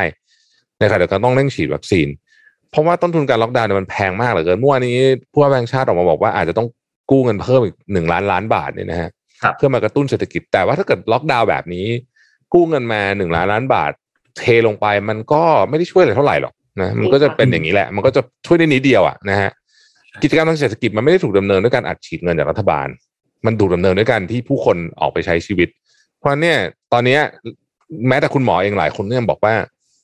เฮ้ยมันต้องมีวิธีที่ดีกว่านี้มันต้องเป็น spot คือมันต้อง target อะว่าเฮ้ยโอเค ที่นี่มีปัญหาปุ๊บล็อกที่นี่มีปัญหาปุ๊บล็อก แต่ไม่ใช่ว่าล็อกดาวน์ไว้ก่อนแบบนี้นะฮะแต่ว่าประเทศไทยก็มีเรื่องประหลาดๆหลายอย่างตัวอย่างเช่น เราตรวจได้น้อยมากๆ เทียบกับประเทศอื่นๆ ที่ไซซิ่งประมาณขนาดเรากำลังจะพูดถึงเรื่องนี้เลยครับจำนวนการตรวจตอนนี้เขาเริ่มมีการรายงานนะ มีการรายงานอยู่อยู่พอสมควร อาจจะไม่ได้รายงานเป็นตัวเลขแบบเรียลไทม์แต่ว่าใช้เป็นการรายงานตัวเลขเฉลี่ยเจ็ดวันหลังสุดแทนหลาย ๆ ประเทศเองก็ใช้ตัวเลขนี้เหมือนกันนะครับ ซึ่งก็ถือว่าเป็นจุดเริ่มต้นที่ดีครับ ตัวเลขการรายงานเฉลี่ยล่าสุดเนี่ยที่เราเห็นเนี่ยนะครับ อยู่ที่ประมาณเฉลี่ย 7 วัน ตรวจวันละ 49,000 นี่คือ RT-PCR นะครับ เราพบผู้ติดเชื้ออย่างที่ทุกท่านเห็นเฉลี่ยวันละประมาณ 20,000 ถึง 20,000 ต้นต้น22,000 23,000 ประมาณนี้นะครับ ซึ่งก็เป็นตัวเลขการตรวจที่ต้องบอกว่าน้อยมาก น้อยขนาดไหน ที่อังกฤษล่าสุดที่เขาตรวจเนี่ยเข้าตรวจ8แสนนะครับ อันนี้วันเดียวนะ แล้วก็เจอผู้ติดเชื้อประมาณ 20,000 ไปปลายนะครับ ซึ่งก็ตรวจเยอะกว่าเรากี่เท่า ผู้ชมก็ตรวจห้าหมื่นเจอสองหมื่น เราตรวจห้าหมื่นเจอสองหมื่นครับก็ก็ก็ลองคูณตัวเลขกันเองทีนี้มันก็เป็นมันเป็นคอขวดนะสำหรับสำหรับมาตรการตัวนี้ของทางภาครัฐที่ไม่สามารถที่จะตรวจให้ได้มากกว่านี้ได้ เข้าใจว่ากำลังการตรวจจากที่แพทย์หลายๆท่านเคยออกมาให้สัมภาษณ์นะครับกำลังการตรวจของเราเนี่ยแม็กซิมัมอยู่ที่ประมาณหลักประมาณแสนต้นๆเท่านั้นนะครับที่สามารถตรวจได้เยอะสุดๆจริงๆเนี่ยนะครับ แต่ว่าอย่างที่ทุกท่านเห็นครับว่าจำนวนการตรวจช่วงหลังๆเองก็ดรอปลงไปด้วยเช่นเดียวกัน เราจะเห็นว่า จำนวนการตรวจเนี่ยหลังบ่ายสามนี่เลิกตรวจแล้วนะครับตามสถานที่ต่างๆหลังบ่ายสามไม่ไม่มีการตรวจเชื้อแล้วนะครับ ซึ่งก็เป็นจุดหนึ่งที่สำคัญมากๆการตรวจเชื้อเป็นจุดที่สำคัญที่สุดแล้ว ในการที่จะเราจะเจอผู้ติดเชื้อให้ได้เยอะที่สุด แล้วจัดการกับกลุ่มผู้ติดเชื้อนั้นไม่ให้กลายเป็นผู้ติดเชื้อสีเหลืองหรือว่าสีแดงนะครับ ยิ่งเจอเร็วก็ยิ่งดีกว่าอยู่แล้วค่ะ แล้วก็คือถ้า ถ้าตรวจเร็วเนี่ยก็อาจจะเจอเชื้อถ้าเชื้อมันกลายพันธุ์ หรือว่าเชื้อสายพันธุ์อื่นด้วยใช่ไหมคะก็ถูกต้องครับ เพราะว่าล่าสุดฟิลิปปินส์เนี่ยพบผู้ผู้ป่วยโควิด สายพันธุ์แลมด้ารายแรกแล้วนะคะ คือกระทรวงสาธารณสุขของฟิลิปปินส์เนี่ยตรวจพบผู้ป่วยโควิด สายพันธุ์แลมด้ารายแรกของประเทศเมื่อวันอาทิตย์ที่ผ่านมา องค์การอนามัยโลกจำแนกไวรัสแลมด้าเป็นประเภท variant of interest หรือว่าไวรัสกลายพันธุ์ที่ต้องให้ความสนใจเฝ้าระวังค่ะ ซึ่งไม่เหมือนกันกับเดลต้านะคะ ของเดลต้าเนี่ยคือเป็นประเภทกลายพันธุ์ประเภทหน่าวิตกกังวลค่ะ เป็น variant of concern โดยที่แลมด้าเนี่ยเป็นไวรัสที่ถูกพบครั้งแรกในประเทศเปรูค่ะ หลังจากการศึกษาเนี่ยพบว่าเชื้อแลมด้ามีฤทธิ์ต้านทานแอนติบอดีที่เกิดจากวัคซีนได้ แต่ว่ายังไม่ชัดเจนนะคะว่าแลมด้าจะอันตรายมากกว่าเดลต้าหรือเปล่า ผู้เชี่ยวชาญด้านโรคติดเชื้อบางคนก็กล่าวว่าแลมด้าไม่ได้ก่อให้เกิดการแพร่เชื้อเพิ่มขึ้นมากเท่าไหร่ แล้วก็ดูเหมือนกับว่า mRNA จะเอาอยู่ค่ะ แต่ว่า mRNA ในประเทศเราก็ยังมีไม่เยอะนะคะ ส่วนผู้ป่วยโควิดรายใหม่ของฟิลิปปินส์เนี่ยอยู่ที่ประมาณ 15,000 คนต่อวัน แล้วก็มีผู้เสียชีวิตต่อวันราว 300 รายทำให้ยอดผู้ผู้เสียชีวิตสะสมเนี่ยอยู่ที่ประมาณ 30,000 กว่าราย คือจริง ๆ แล้วผู้ติดเชื้อรายวันน้อยกว่าไทย แต่ว่าผู้ติด ผู้เสียชีวิตต่อวันมากกว่า อันนี้ไม่แน่ใจเหมือนกันว่า เป็นเพราะว่าไม่ได้มีการตรวจหรือเปล่า ตรวจล่าช้าแล้วก็เลยทำให้อาการหนักไปแล้ว หรือว่าอาจจะเป็นเพราะว่าบุคลากรด่านหน้าของไทยเนี่ยทำงานหนักกันมากจริง ๆ แล้วก็เลยสามารถทำให้ผู้ป่วยกลับบ้านได้จำนวนมากกว่าค่ะครับตอนนี้ไปภาคข่าวธุดีรบ้างกิจเนาะอ๋อพี่เดี๋ยวนะจะขก่ออนเลยขคอรับขอปิดเรื่องนี้นิดนึงว่าจริง ๆ ตอนนี้ภาคธุรกิจจำนวนมาก ก็เริ่มออกมาพูดแล้วนะครับ ว่าล็อกดาวน์แบบนี้เนี่ย เอ่อมันมันไม่ไหวแล้วอะคือมันไม่ไหวจริงๆมันมันจะมีมันจะมีวิกฤตวิกฤตอีกวิกฤตหนึ่งซ้อนขึ้นมาได้ ถ้าเกิดว่ารัฐบาลยังฝืนที่จะล็อกดาวน์ไปโดยที่ไม่มีมาตรการอะไรที่ชัดเจนอย่างที่นนท์บอกมันต้องมีเกณฑ์มันต้องมีเอ่อแผนเชิงรุกเนาะไม่ใช่ว่าอันนี้เราพูดเราพูดกันแบบตามเนื้อผ้าคือถ้าคุณล็อกดาวน์เนี่ยแล้ววันอาทิตย์คุณฉีดวัคซีนได้แสนกว่าโดสเนี่ยมันมันมันคือมันเหมือนกับอ่าล็อกไปอย่างนั้นน่ะแบบว่าเราก็ซื้อเวลาไปเรื่อยๆนึกออกไหมอืม แต่ว่าเวลาที่ซื้อแต่ละวันมันแพงมากๆนะครับ มันเป็นต้นทุนที่แพงที่สุดแล้วไม่มีอะไรแพงกว่าการล็อกดาวน์อีกแล้ว เนี่ย เพราะฉะนั้นเนี่ยทำแบบนี้ไปแล้วก็ เออมันหวังว่าเฮ้ยเดี๋ยวมันคงเชื้อมันคงหยุดไปเองมั้งอะไรแบบเนี้ย แล้วก็วันอาทิตย์ก็ฉีดแสนเดียวก็พอแบบเนี้ยตรวจวันละห้าหกหมื่นเนี่ย มันเห็นชัดเจนมากกระบวนการทำงานกันแบบนี้มันมันไม่มีไม่ไม่มีประโยชน์ครับเสียคือมีประโยชน์น้อยมาก เทียบกับต้นทุนที่จ่ายไปคือ คุณสั่งทุกคนหยุดกิจกรรมทุกอย่าง หรือเกือบทุกอย่างเนี่ยต้นทุนมันแพงมโหฬารมากจริงๆนะครับเพราะฉะนั้นเนี่ยผมตอนนี้มันเดือนกว่าแล้วอะนะเอ๊ะครับเดือนกว่าแล้วใช่ไหมผมค่อนข้างจะเชียร์ไปทางว่าเฮ้ยคุณต้องเลิกล็อกดาวน์แล้วก็มาทำเป็น target คือต้องมีแผนเชิงรุกอะเออ มากกว่านี้เพราะไม่เพราะฉะนั้นไม่งั้นเราจะวนอยู่ในอ่างนี่แหละครับ ตอนนี้ศบคไม่มีแผนเชิงรุกอะไรทั้งนั้นเลยก็คือนั่นแหละก็ล็อกไปเรื่อยๆ แล้วเดี๋ยวก็ต่ออีกสิบสี่วันอะไรแบบเนี้ยเออ มีแล้วก็บอกมีว่าจะฉีดวัคซีน แต่ว่าเนี่ย มันก็เห็นอยู่แล้วว่า คุณฉีดเยอะๆอยู่สองวัน เสร็จปุ๊บวันอาทิตย์ drop อีกแล้วแล้วก็ตรวจก็ตรวจได้น้อย คือมันมันดูแล้วมันไม่เข้าใจเหมือนกันว่า ว่าเขากำลังดูไม่ใช่ไม่ใช่ทางออกที่เรากำลังจะเดินเนาะ ทางที่เรากำลังเดินไปดูไม่ใช่ไม่ไม่น่าจะใช่ทางออก เห็นมีท่านผู้ฟังคอมเมนต์ครับบอกว่าเมื่อวานนี้สบคแถลงมีการเอาสถิติการติดเชื้อของที่ UK เนี่ยมาเทียบกับเราด้วยคือ UK ติดเชื้อเฉลี่ยตอนนี้อยู่ที่ประมาณ 20,000ไปปลายๆ26,000 27,000มาเทียบกับเราที่ติดประมาณ 22,000 23,000ด้วย ซึ่งอันนี้ไม่น่าจะเทียบกันได้นะครับอืมต้องเทียบเปอร์เทียบเซ็นกับต์เทียบกับตัวเลขยอดการการตรวจด้วยเนี่ยไม่ไม่น่าจะเทียบกันได้นะครับ คิดว่าว่าเป็นตรวจเกือบล้านอะ สบควันน้อยๆ ก็ต้องแปดแสนนะอย่างน้อย ต้องต้องพิจารณาเรื่องนี้นะครับ เพราะว่าการอืมเปรียบเทียบแบบนี้ คือเราไม่รู้ว่าที่ท่านพูดออกมาเนี่ย ท่านคิดแบบนั้นจริง ๆ หรือท่านกำลังพูดเพื่อให้มันเกิดความโพสิทีฟเกิดขึ้นในการแถลงครั้งนั้น แต่ถ้าท่านคิดแบบนั้นจริง ๆ เนี่ย นี่คือท่านกำลังถูกข้อมูลหลอกนะครับ ข้อมูลนี้อืมท่านท่านกำลังถูกหลอกจากตัวเลขแค่ผู้ติดการดูแค่ตัวเลขผู้ติดเชื้ออย่างเดียวเลย อันนี้ไม่ไม่ไม่น่าจะเป็นข้อดีเท่าไหร่นะครับ เดี๋ยวจะส่งหนังสืออย่าถูกปั่นหัวโดยตัวเลขสถิติไปให้อ่าน มีหนังสือเล่มหนึ่งพูดเรื่องนี้เลยอะว่าครับคุณอย่าถูกหลอกโดยค่าชะค่าตัวเลขแบบนี้ โดยคุณไม่ดูตัวเลขแวดล้อมด้วยใครที่เกลียนสแตทมันจะเข้าใจประเด็นนี้เป็นอย่างดีว่าอืมถ้าคุณดูตัวเลขโดดๆแบบเนี้ยอันตรายมากครับอีกอันหนึ่งตัวเลขหนึ่งที่ที่สบคชอบพูดถึงก็คือ ตัวเลขผู้ติดเชื้อสะสมทั้งหมด ตั้งแต่เริ่มโควิดอะเฮ้ยคุณต้องเลิกดูได้แล้ว ต้องไปดูรายวันได้แล้ว คือตอนนี้มันต้องมาดูอะอย่างน้อยอย่างมากที่สุดนะ คุณดูย้อนหลังหนึ่งเดือนหรือว่า moving average เจ็ดวัน ไม่ใช่คุณไปดูตัวเลขนู้นตั้งแต่ปีที่แล้วสะสมมาถึงตอนนี้ เราก็ยังไม่เยอะนะครับ เพราะว่าปีที่มันปีที่แล้วอะมันคนละเรื่องแล้วป่ะมันจบ ตอนเนี้ยเดลต้าเนี่ยมันถ้าจะเป็นโรคใหม่อยู่แล้วครับอืมใช่อืมมันถ้าจะเป็นโรคใหม่อยู่แล้ว มันไม่ใช่ว่าแบบ คุณอุ้ยเราย้อนหลังกลับไป เออก็ตัวเลขก็ทำได้ดีนะเพราะปีที่แล้วเราติดไม่กี่หมื่นคนนะอืม ข่าวดีบ้างครับ ข่าวดีบ้างอะเมื่อวานนี้มีข่าวดีอันหนึ่งก็คือทางด้านของศบคชุดใหญ่เนี่ยมีการประชุมกัน แล้วก็บอกว่าจะมีการแลกวัคซีนแอสตราเซเนกาครับระหว่างเอ่อเรากับทางด้านของภูฏานนะครับ ก็แลกจำนวน 1.3 ถึง 1.5 แสนโดสนะครับ ก็เป็นการรับมาแล้วก็คืนไปในภายหลัง โดยจากที่ประเทศที่เราไปแลกเนี่ยก็คือวัคซีนเขากำลังจะใกล้หมดอายุแล้ว แล้วเขาก็เหลืออยู่จำนวนหนึ่งเราก็เลยขอมาก่อน แล้วเอามาใช้ก่อน แล้วพอของเราเนี่ยได้รับการรับส่งมาปุ๊บเราก็จะส่งแลกกลับคืนไปทีหลังนะครับ ซึ่งไทยเนี่ยจะเป็นผู้รับผิดชอบค่าใช้จ่ายในการขนส่งภาษีการนำเข้าส่งออก แล้วก็ค่าธรรมเนียมต่างๆ เองนะครับ แล้วก็อีกอันหนึ่งครับคือเห็นชอบในการรับบริจาคตัวยา monoclonal antibody นะครับสำหรับผู้ป่วยหนักโควิดเนี่ยนะครับจากกระทรวงสาธารณสุขที่ประเทศเยอรมนีของบริษัท r e g e n e r o n ครับประมาณ 1-2,000 ชุดนะครับโดยยาดังกล่าวเนี่ยจะสามารถลดผู้ป่วยหนักได้ 50-70%และตัวอย่างนี้ก็ขึ้นทะเบียนกับออยเรียบร้อยแล้วด้วยนะครับนี่เป็นข่าวดีนะครับ ส่วนข่าวดีอีกเรื่องหนึ่งก็คือที่ธรรมศาสตร์ครับที่ธรรมศาสตร์เนี่ยสภามหาวิทยาลัย ธรรมศาสตร์มีมติครับโดยเอกฉันท์ในการประชุมสภามหาวิทยาลัยในครั้งที่8ทับ2564เนี่ยครับเห็นชอบให้มีการประกาศใช้ครับข้อบังคับ มหาวิทยาลัยธรรมศาสตร์ว่าด้วยการจัดการบริการทางการแพทย์ และการสาธารณสุข ในสถานการณ์การแพร่ระบาดของโรคติดเชื้อไวรัสโคโรนา 2019 ในปี พศ 2564 นะครับ ซึ่งนายกสภามหาวิทยาลัยเนี่ยได้ลงนามประกาศข้อบังคับใช้อันนี้แล้วด้วย พูดง่ายๆก็คือ สิ่งที่ธรรมศาสตร์กำลังจะทำจะคล้ายๆ กับที่สถาบันจุฬาภรณ์ทำครับ คือมีการนำเข้ายานำเข้าวัคซีนได้ โดยที่ไม่จำเป็นต้องผ่านทางด้านของหน่วยงานภาครัฐนะครับ ซึ่งอืมอันนี้เนี่ยก็ต้องรอติดตามว่าทางภาครัฐเนี่ยจะประกาศให้เอ่อธรรมศาสตร์สามารถทำแบบนี้ได้หรือเปล่านะครับ ซึ่งคาดว่าน่าจะไม่มีปัญหาอะไรนะครับ คิดว่าน่าจะสามารถทำได้นะครับ โดยการดำเนินงานต่างๆ ตามที่ข้อบังคับของมหาวิทยาลัยธรรมศาสตร์กำหนดเนี่ยก็จะ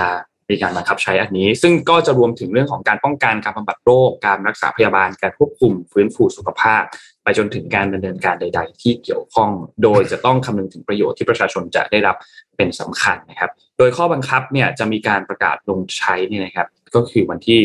ตั้งแต่วันที่ 16 สิงหาคม แล้วมหาวิทยาลัยจะนำมาประกาศในราชกิจจานุเบกษาเพื่อให้บุคคลและองค์กรเกี่ยวที่เกี่ยวข้อง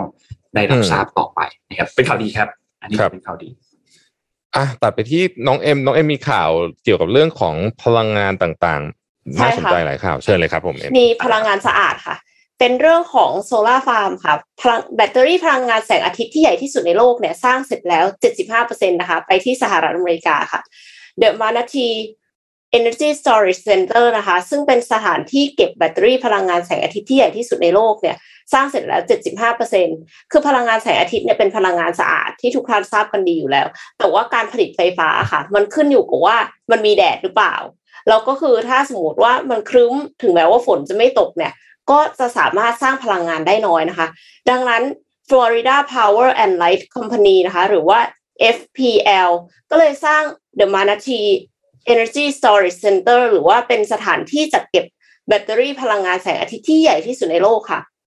เพื่อให้โซลาร์ฟาร์มแห่งนี้เนี่ยสามารถจ่ายไฟได้ แม้ไม่มีดวงอาทิตย์ขึ้น หรือว่าเป็นวันที่มีเมฆมากนะคะ แล้วก็ตั้งเป้าไว้ว่าจะติดตั้ง solar panel 30 ล้านแผ่น ภายในปี 2030 ค่ะ ก็คือ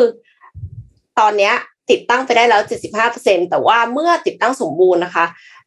ที่แห่งนี้เนี่ยจะสามารถสร้างพลังงานออกมาได้ 409 เมกะวัตต์ สามารถส่งพลังงานออกมาได้ 900 เมกะวัตต์ชั่วโมง จ่ายไฟให้กับบ้านกว่า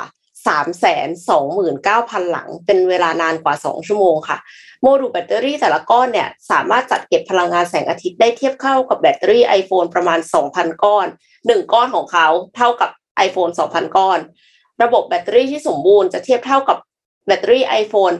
100 ล้านก้อนค่ะ แล้วก็ใช้พื้นที่ในการติดตั้งทั้งหมด 40 เอเคอร์หรือว่าประมาณสนามฟุตบอล 30 สนาม ส่วนตัวแบตเตอรี่เนี่ยมีอายุการใช้งานทั้งสิ้น 40 ปี ก็ถือว่านานใช้ได้เลยนะคะ ขณะนี้ก็ติดตั้งคอนเทนเนอร์ไปแล้วทั้งหมด 100 ตู้จาก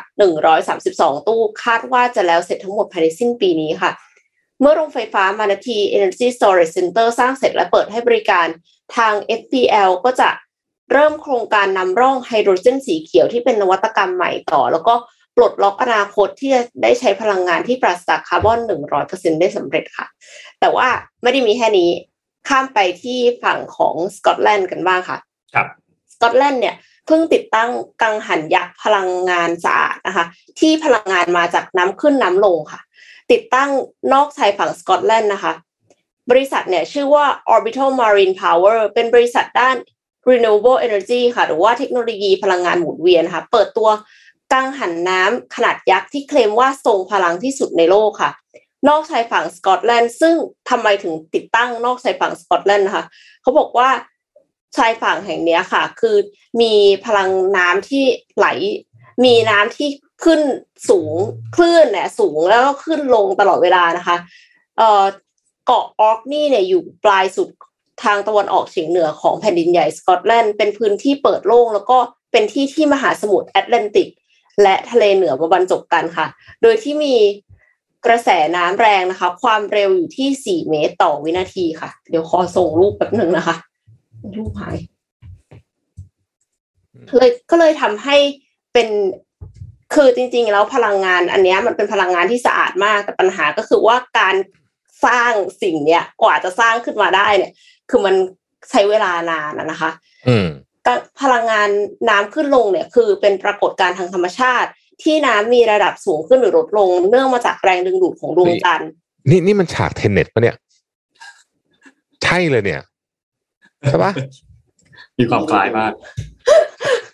เออ ก็คือขายมากเกิดน้องเอ็มต่อต่อโทษโทษโทษโทษค่ะไม่ทำเบรให้กเลยเกิดระดับน้ำที่เปลี่ยนแปลงแล้วก็ไหลวนไปเรื่อยๆอะนะคะ ก็เลยทำให้เป็นพลังงานหมุนเวียนได้กังหันยักษ์เนี่ยชื่อว่า O2 ค่ะ มีความยาวทั้งสิ้น 74 เมตร แล้วก็ใช้เวลาพัฒนามากกว่า 15 ปีค่ะทำหน้าที่ผลิตพลังงานสะอาดที่มีจากปรากฏการณ์ธรรมชาติอย่างที่บอกไปว่าใช้เวลานานมากนะคะ ทางบริษัทเนี่ยระบุว่าอุปกรณ์ตัวนี้มีกำลังไฟฟ้า กำลังผลิตไฟฟ้าเพียงพอต่อความต้องการใช้ไฟฟ้าประจำปี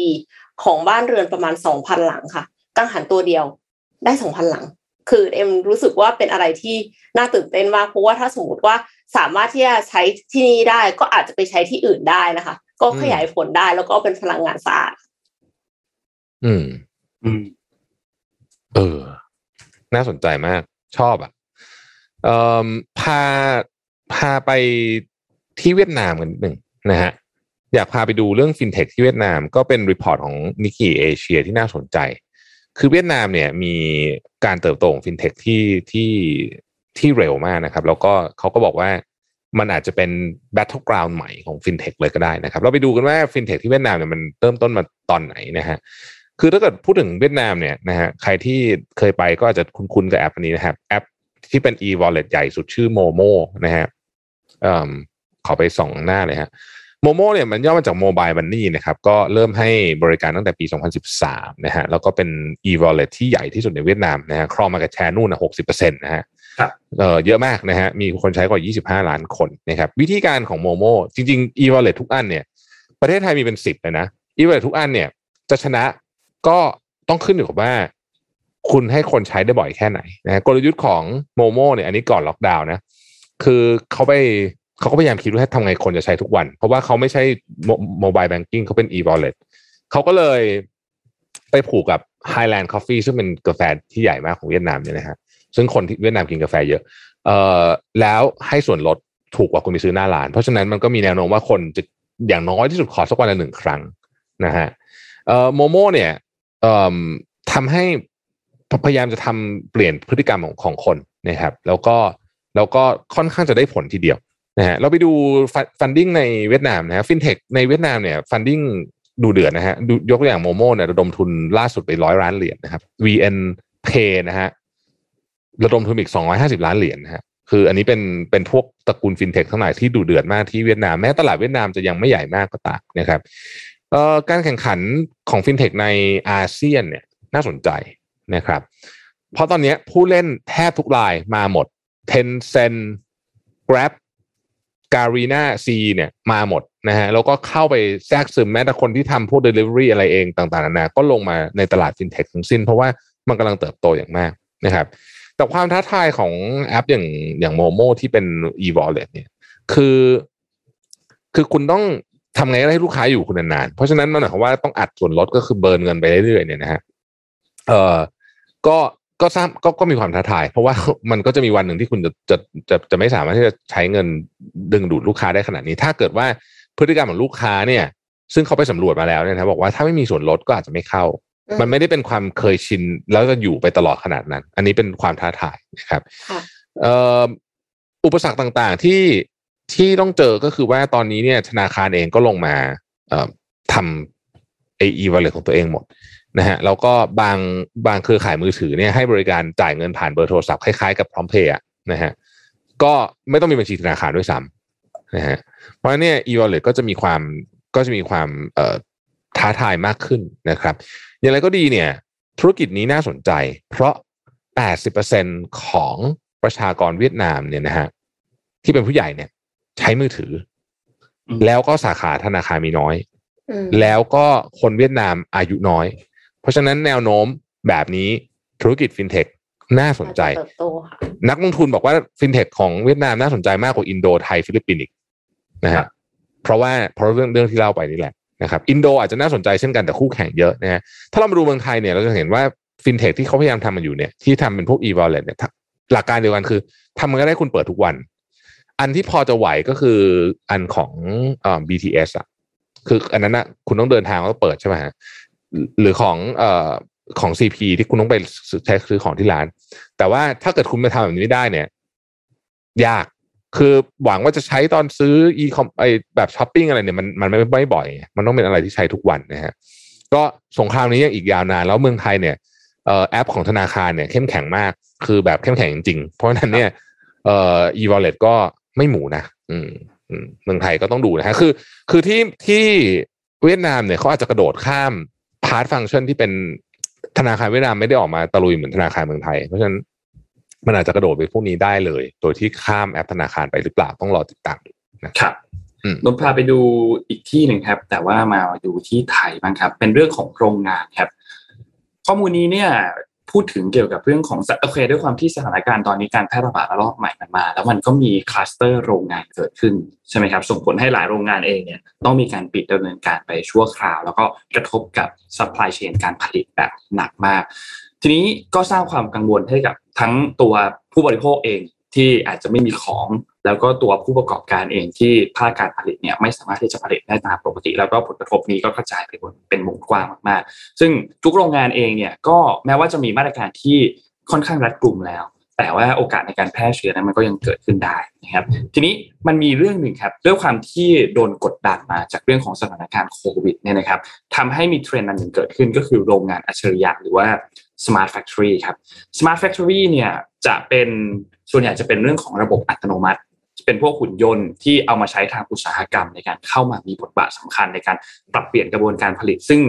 จะต่างไปจากแบบดั้งเดิมเลย อาจจะเปลี่ยนแบบหมดเลยก็ได้หรืออาจจะเปลี่ยนแค่บางจุดโดยการเสริมระบบอัตโนมัติ หรือเสริมระบบหุ่นยนต์เนี่ยเข้าไปนะครับ ซึ่งแน่นอนว่าช่วยเพิ่มขีดความสามารถในการผลิต แล้วก็ลดการพึ่งพาแรงงานของคนแน่นอน ในช่วงเวลา 5 ปี ก่อนโควิดนะครับโควิดเริ่มช่วงปลายปลายปี 2019 ปี 2020 คือเน้นๆเลยใช่ไหมครับก็จะประมาณปี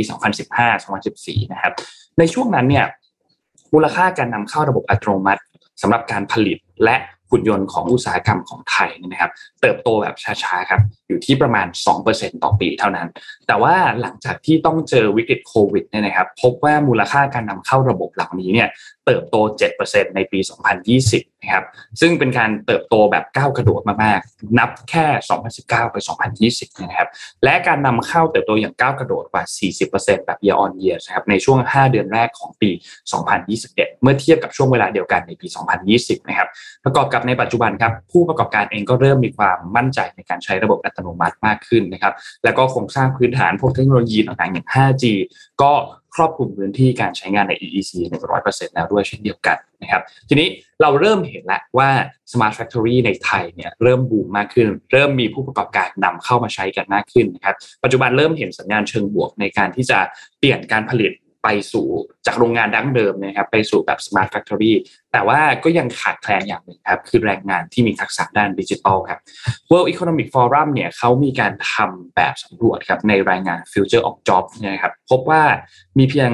55%ของแรงงานไทยเท่านั้นที่มีทักษะด้านดิจิทัล ซึ่งอันนี้เป็นจุดสำคัญมาก เพราะว่าถ้าไม่มีทักษะด้านดิจิทัล การทำงานร่วมกับ Smart Factory ร่วมกับหุ่นยนต์ร่วมกับระบบอัตโนมัติต่างๆเนี่ยก็ไม่สามารถที่จะทำได้แบบเต็มประสิทธิภาพ สิ่งที่สำคัญคือการส่งเสริมให้เกิดการยกระดับ ทักษะของแรงงานพูดง่ายๆก็คือ learn skill ใหม่ๆ นั่นเองนะครับให้ทันกับการเปลี่ยนแปลงของเทคโนโลยี การสร้างแรงจูงใจในการลงทุนด้านเทคโนโลยีดิจิทัลของผู้ประกอบการไทยนะครับ ซึ่งแน่นอนว่า 2 ปัจจัยนี้เนี่ยจะเกิดขึ้นได้ยังคงต้องอาศัยการสนับสนุนจากภาครัฐนะครับหนึ่งเลยคือเรื่องของการลดภาระในการลงทุนเพื่อดึงดูดความต้องการในการใช้งาน รวมถึงการส่งเสริม skill ของตัวทั้งผู้ประกอบการเองและทั้งทางด้านของแรงงานเอง เพื่อให้เกิดประโยชน์จากการใช้ เทคโนโลยีให้ได้มากที่สุดนะครับ ซึ่งการยกระดับภาคการผลิตของโรงงานไทยสู่โรงงานแบบ smart factory หรือว่าโรงงานอัจฉริยะเนี่ยก็แน่นอนว่ามันช่วยหลายอย่าง มันสะท้อนถึงความพร้อมของไทยในการรองรับการลงทุนจากนักลงทุนต่างชาติในกลุ่มอุตสาหกรรมไฮเทคในอนาคตด้วย ก็เราพูดถึงเทคโนโลยีอันหนึ่งก็คือเรื่องของอุตสาหกรรมอย่างรถ EV อย่างเงี้ยถ้าไทยเรามีความพร้อมในการทำเรื่องของ smart factory แรงงานเราพร้อม พร้อมที่จะให้ต่างชาติเข้ามาลงทุนเนี่ยเราก็อาจจะได้เห็นบริษัทต่างๆ ที่ทำเทคโนโลยีใหม่ๆไฮเทคใหม่ๆเนี่ยเข้ามาลงทุนในประเทศเราเพื่อที่จะสร้างโรงงานเหล่านี้ แล้วก็พร้อมในการใช้แรงงานของเราในการผลิตสินค้าต่างๆ ที่จะเหมาะกับโลกอนาคตมากขึ้นนะครับ ชวนคุยพี่แท็บครับพี่แท็บเองก็เคยทำโรงงานด้วยเนาะเกี่ยวกับโรงงานแต่แต่ของพี่แท็บเป็นโรงงานเรื่องของเครื่องสำอางมันมีเทรนด์เรื่องของ smart factory เข้ามาบ้างไหมครับ มีมีครับ คือนี่แหละ คือโควิด เนี่ย มันทำให้คนเราการเอาคนไปอยู่รวมกันเยอะๆแล้วก็ถ้ามีปัญหาปุ๊บต้องปิดรายการผลิตเนี่ยต้นทุนมันสูงมาก คือมันสูงถึงขนาดที่ว่ามันจูงใจผู้ประกอบการจำนวนมากให้เริ่มมาคิดว่า เอ๊ะ มันจะทำยังไงให้ลดจำนวนคนอยู่ในรายผลิตนะฮะแล้วก็แน่นอนว่าลดจำนวนคนก็ต้องใส่หุ่นยนต์เข้าไปเนี่ยก็ก็ก็จูงใจ แล้วในในความเป็นจริงก็คือประสิทธิภาพ ก็จะดีกว่าคนฮะ อันนี้อันนี้ต้องยอมรับนะฮะว่ายังไงการใช้หุ่นยนต์ human error ด้วย อืม human error น้อย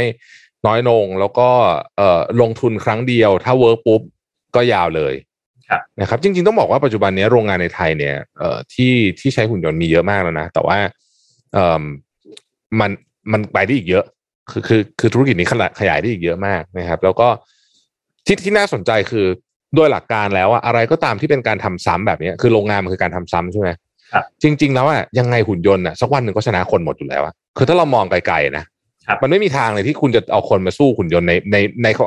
หยิบของใส่กล่องหยิบของใส่กล่องมันไม่มีทางคนมันสู้ไม่ได้อยู่แล้วใช่ไหม long term หุ่นยนต์ถูกลง ดูไอหุ่นยนต์ไอไอหุ่นยนต์ของเสี่ยวมี่ที่เป็นรูปหมาที่ที่หน้าตาเหมือน Boston Robotic อะที่ของ Boston Robotic ตัวสองล้านกว่า ของเสี่ยวมี่ตัวห้าหมื่นยังรู้สึกว่าเฮ้ยน่าเอามาเฝ้าบ้านมากเลยเพราะว่ามันอันนี้ขนาดหุ่นยนต์หมายัง เก่งกว่าหมาจริงๆเลย อืมคือหมาต่อไปก็จะเป็นอาจจะไม่ได้เฝ้าบ้านแล้วอาจจะเป็นเอ่อ companionship ใช่ไหมเป็นสัตว์เลี้ยงแต่ว่าถ้าเกิดเอา security wise เนี่ย คุณใช้หุ่นยนต์เนี่ย ดีกว่าแน่นอนอยู่แล้ว อย่างไอ้ลาบราดอที่บ้านพี่หลับพร้อมคนน่ะมันหลับเวลาเดียวกัน คือพอคือไม่ไม่ได้ช่วยเฝ้าบ้านไม่ช่วยเลยคือแบบว่านอน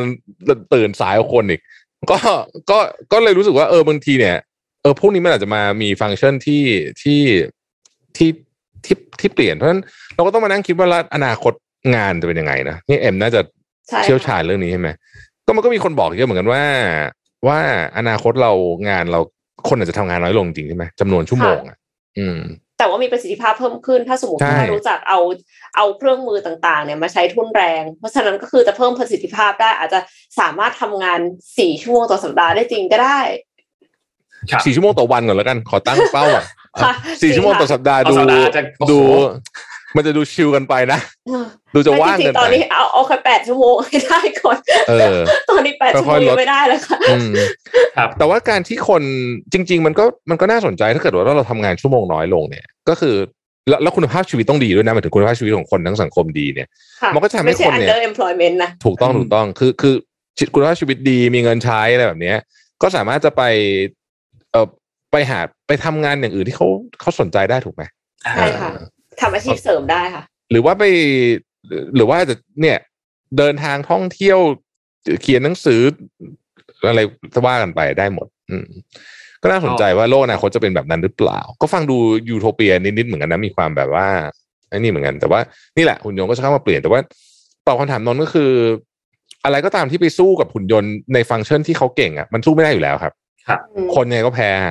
ค่ะเราต้องไปทำอย่างอื่น แข่งวิ่งกับเสือชีต้าค่ะต้องไม่มีก็ขอบทางคุณข้อมูลดีๆจาก SCB DIC ด้วยครับ ข้อมูลนี้น่าสนใจมาก น้องเอมมีปิดท้ายไหมฮะก่อนเราจะคุยเล่นกันอ๋อค่ะห้าสิมีบค่ะห้ามีเอาเลยมีข่าวอีกข่าเยวอะเหมือนกันชวนชวนเอาเที่เชิยวญนิดนึงสองค่ะคนลุยเลยฮะครับชวนเที่ยวที่ช่างไห่ Astronomy Museum ค่ะ พิพิธภัณฑ์ดาราศาสตร์แห่งใหม่ที่ใหญ่ที่สุดในโลกค่ะ ก็อืมคือจริงๆ รูปเนี่ย คืออยู่ในโซเชียลเยอะมากทุกคนคือแบบว่าคือหามากมันสวยมากค่ะอืมเป็นพิพิธภัณฑ์ดาราศาสตร์เนี่ยหรือว่าเรียกว่าท้องฟ้าจำลองเซี่ยงไฮ้เนี่ยนะคะ เปิดเข้าชมแล้วเมื่อวันที่ 18 กรกฎาคมที่ผ่านมาค่ะ หลังจากที่เขาเผย master plan ให้เห็นตั้งแต่ปี 2016 นะคะ ที่เนี่ยมีขนาด 80,000 เออสามขอโทษค่ะ38,000ตารางเมตรนะคะ ก็คือมีลักษณะอาคารที่เป็นเอกลักษณ์มากๆค่ะดูจากในรูปก็จะเห็นว่าโอ้โหสวยมากเลย เพราะว่าเป็นโครงการที่ชนะการประกวดแบบมาค่ะ โครงการนี้เนี่ยสร้างโดย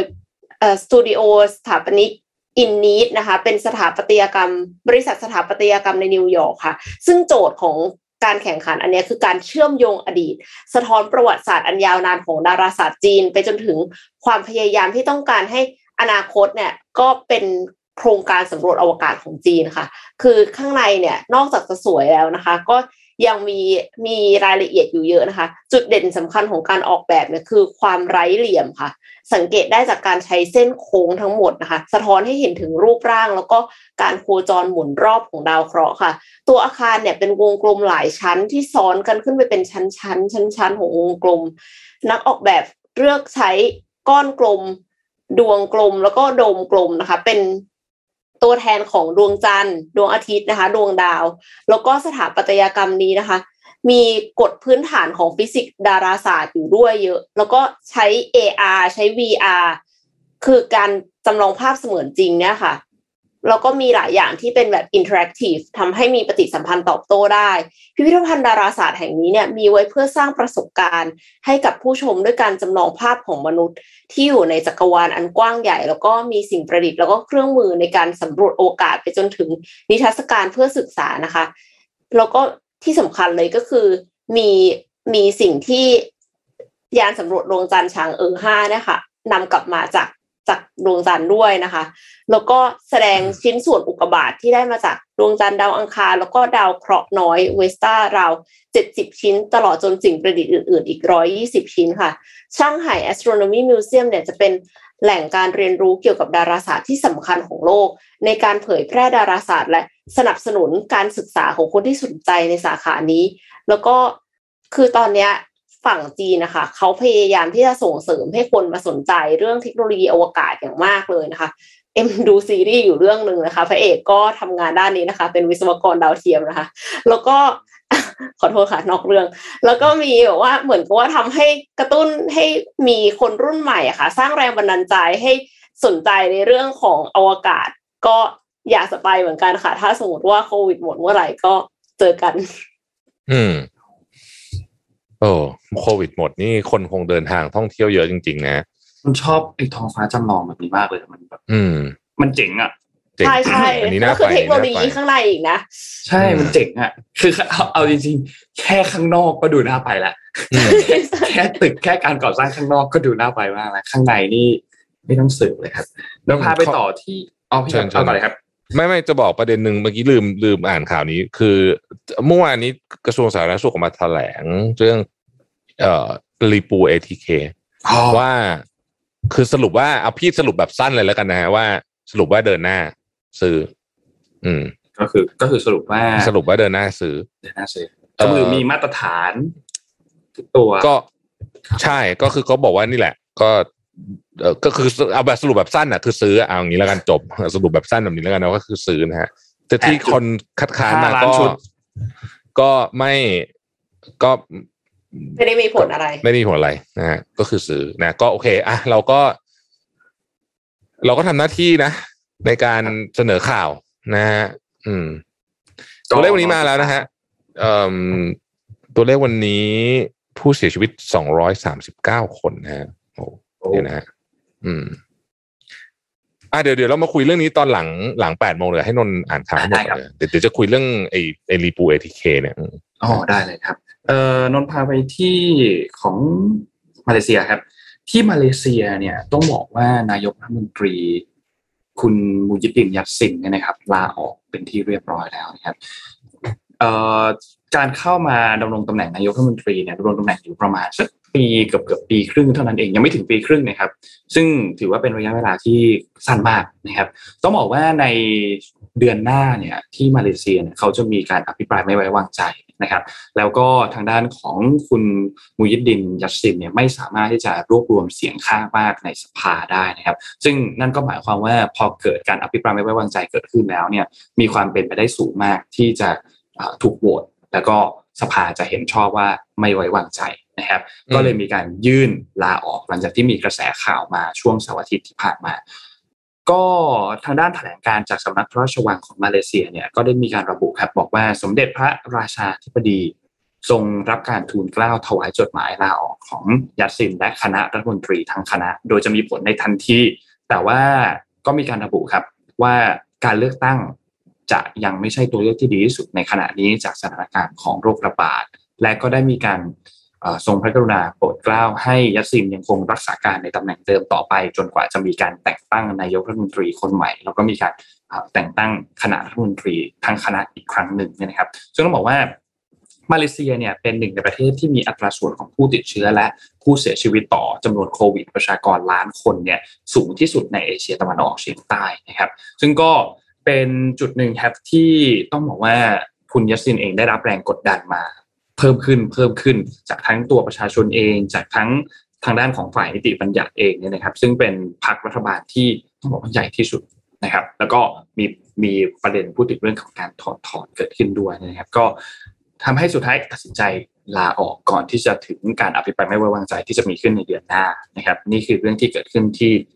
มาเลเซียครับ ส่วนอีกเรื่องหนึ่งครับคือเรื่องของที่ไทยเนี่ยนะครับ ที่ไทยเนี่ย อภิปรายไม่ไว้วางใจก็จะมีด้วยเช่นเดียวกันครับ อืมตอนนี้วันที่ 16 สิงหาคมเมื่อวานนี้เนยนะครับ คุณชวนหลีกภัยครับประธานสภาผู้แทนราษฎรเนี่ยได้มีการรับยื่นยติจากพรรคฝ่ายค้านในการขอเปิดอภิปรายทั่วไป เพื่อลงมติไม่ไว้วางใจรัฐมนตรีเป็นรายบุคคลครับ รวมแล้วสรุปมี 6 คนครับ 6 คนนี้คนแรกครับ คือพลเอกประยุทธ์จันทร์โอชานะครับนายกรัฐมนตรีและรัฐมนตรีว่าการกระทรวงกลาโหมนะครับคนที่ 2 คือคุณอนุทินชาญวีรกูลครับ รองนายกรัฐมนตรี และรัฐมนตรีว่าการกระทรวงสาธารณสุขนะครับ คนที่สามคือคุณชัยวุฒิธนาคมานุสรณ์นะครับรัฐมนตรีว่าการกระทรวงดิจิทัล เพื่อเศรษฐกิจและสังคมนะครับ คนที่สี่ครับคือคุณสุชาติชมกลิ่นครับรัฐมนตรีว่าการกระทรวงแรงงานนะครับ คนที่ห้าคือคุณศักดิ์สยามจิตชอบ รัฐมนตรีว่าการกระทรวงคมนาคมนะครับ และคนสุดท้ายคือคุณเฉลิมชัยศรีอ่อนครับ รัฐมนตรีว่าการกระทรวงเกษตรและสหกรณ์นะครับ รวมแล้วมีทั้งหมด 6 คน นะครับ ซึ่งฝ่ายค้านเองก็ได้พิจารณาร่วมหารือกันถึงความบกพร่องของรัฐบาล ที่ได้บริหารราชการมาในระยะเวลาหนึ่งปีที่ผ่านมา เรื่องการบริหารวัคซีน การบริหารสถานการณ์โควิด เรื่องของด้านเศรษฐกิจนะครับ แล้วก็ยื่น6รายชื่อนี้ไป เมื่อวานนี้ขับเฮาส์แทบจะแตกครับ มีการพูดถึงเรื่องของจำนวนรายชื่อที่มีการยื่นออกไปว่าทำไมถึงไม่มีรายชื่อของพลเอกประวิตยทำไมถึงไม่มีรายชื่อของร้อยเอกธรรมนัฐ นะครับก็เมื่อวานนี้ฝ่ายค้านทางด้านของพรรคก้าวไกล แล้วก็ทางด้านของพรรคเพื่อไทยเองก็มีหลายคนครับที่เข้ามามีคุณสุทินคลังแสงนะครับ มีนายแพทย์ชลนานนะครับ มีเมื่อวานนี้มีทางด้านของเลขาธิการด้วยของพรรคก้าวไกลนะครับ แล้วก็มีคุณรังสิมันโรมนะครับที่เข้าอยู่ในคลับเฮาส์เมื่อวานนี้มีการชี้แจงกันครับ ทางด้านของฝั่งพรรคก้าวไกลเองก็บอกว่าพรรคเองเนี่ยก็ยื่นชื่อของ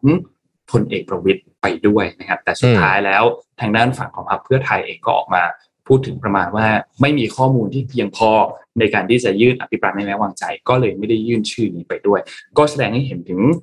อาจจะมีรอยแตกร้าวอะไรบางอย่างของพรรคฝ่ายพรรคร่วมฝ่ายค้านหรือเปล่านะครับ แต่อย่างไรก็ตามเนี่ยการอภิปรายไม่ไว้วางใจเองก็ต้องติดตามว่าจะมีเกิดขึ้นในวันไหนแต่คิดว่าคงเร็วๆนี้แหละครับสำหรับหกรายชื่อนี้นะครับอืมและการอภิปรายไม่ไว้วางใจรอบนี้เนี่ย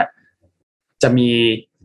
อาวุธเด็ดที่ฝ่ายค้านได้ทำการบ้านมาในการอภิปรายทั้ง 6 ท่านนี้อย่างไรบ้าง อยากให้ทุกท่านติดตามอย่างใกล้ชิดครับ แม้ว่าตอนนี้เสียงข้างมากในสภาเองเนี่ยยังคงเป็นฝั่งของรัฐบาลอยู่ แต่การอภิปรายไม่ไว้วางใจนี้เนี่ยเป้าหมายหลักเนี่ยอาจจะไม่ใช่การทำให้รัฐมนตรีเนี่ยออกจากตำแหน่ง แต่เป็นการสร้างแผลครับ ให้เกิดขึ้นกับในรัฐบาลว่า ตอนนี้เนี่ยมีเหตุการณ์อะไรเกิดขึ้นอยู่บ้าง และเสียงของสังคมเสียงของประชาชนเนี่ยเป็นอย่างไร ต้องลองติดตามดูครับ ครับ มีท่านหนึ่งถามเข้ามาในคอมเมนต์ว่ามีข่าวเกี่ยวกับการส่งออกหรือเปล่าเหมือนเรือที่จีนจะถูกหยุดนะครับผมเพลินมีข่าวนี้พอดีก็เลยอยากจะเล่าให้ฟังว่าครับเอ่อถ้าเรือที่ใหญ่อันดับสามของโลกตอนนี้เนี่ยนะครับ คือนิงนิงโบเอ่อโซจันเนี่ยนะฮะตอนนี้เนี่ย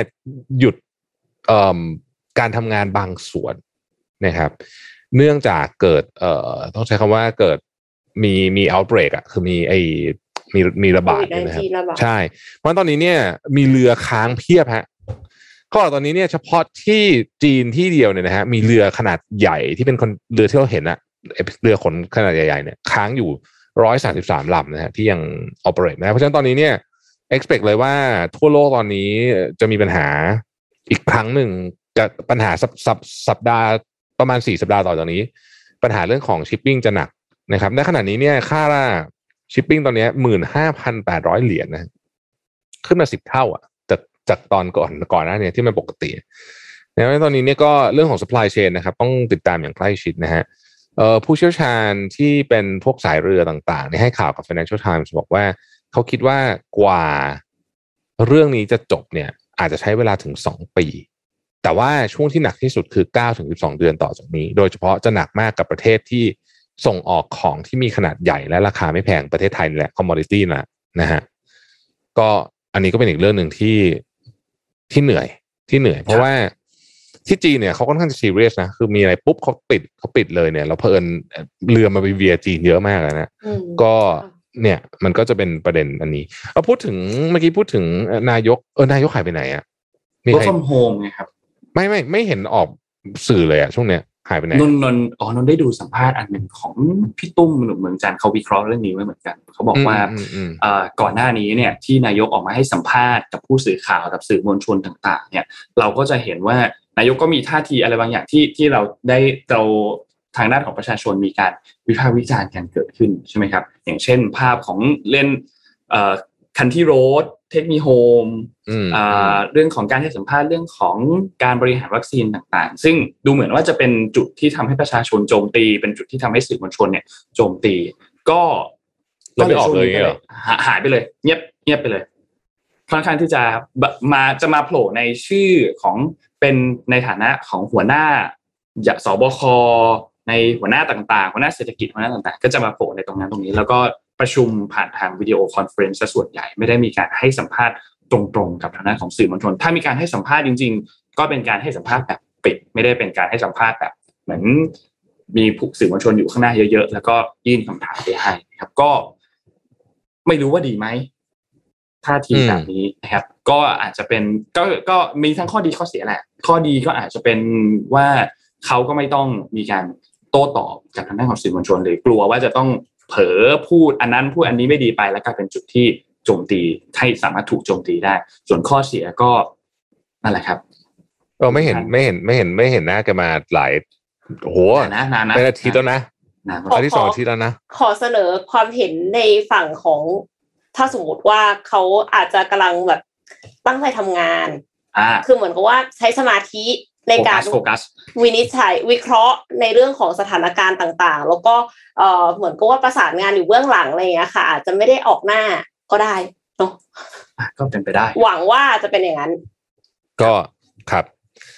ก็เป็นไปได้ครับก็เป็นไปได้ก็เป็นไปได้เป็นไปได้เป็นไปได้เป็นไปได้เป็นไปได้ คือคือ ไม่แต่ว่าอันนี้อันนี้พูดเรื่องจริง ๆ เลยนะคือจริงๆแล้วเนี่ยเอ่อโดยปกติในสภาวะวิกฤตแบบนี้เนี่ย ผู้นำประเทศเนี่ยต้องออกแอคชั่นเยอะกว่าปกตินะครับ หมายถึงว่าคือคือคือคุณจะทำงานต่ออันมันงานมันต้องทำอยู่แล้ว แต่ว่าปกติเนี่ย เราจะสังเกตว่าถ้าเราดูผู้นำประเทศทั่วโลกเนี่ยช่วงเวลาแบบนี้เนี่ยหนึ่งเขาจะแถลงข่าวเยอะถี่ค่ะนะ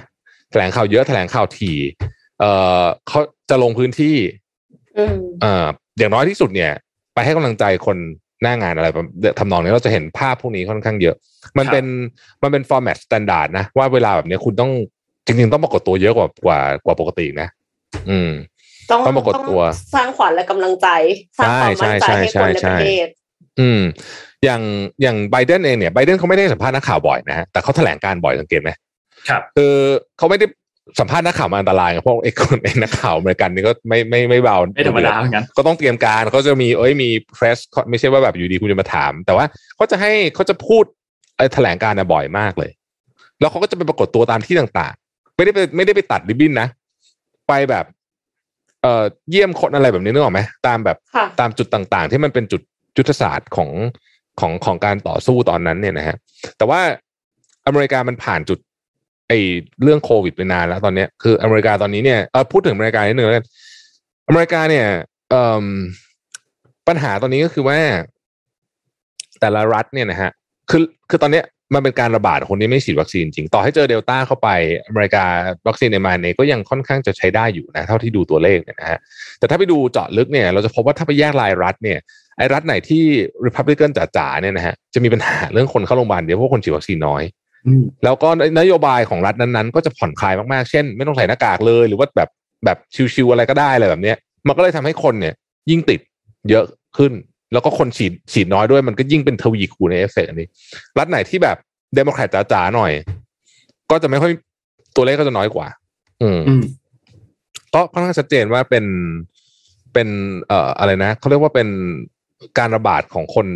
เอ่ออะไร pandemic of the unvaccinated ไม่ใช่เฉพาะครับคนนะ แต่ว่าพื้นที่ไหนที่คนฉีดวัคซีนน้อยเนี่ยไอคนไม่ไอคนที่ฉีดวัคซีนไปแล้วก็จะอันตรายกว่าด้วยนะ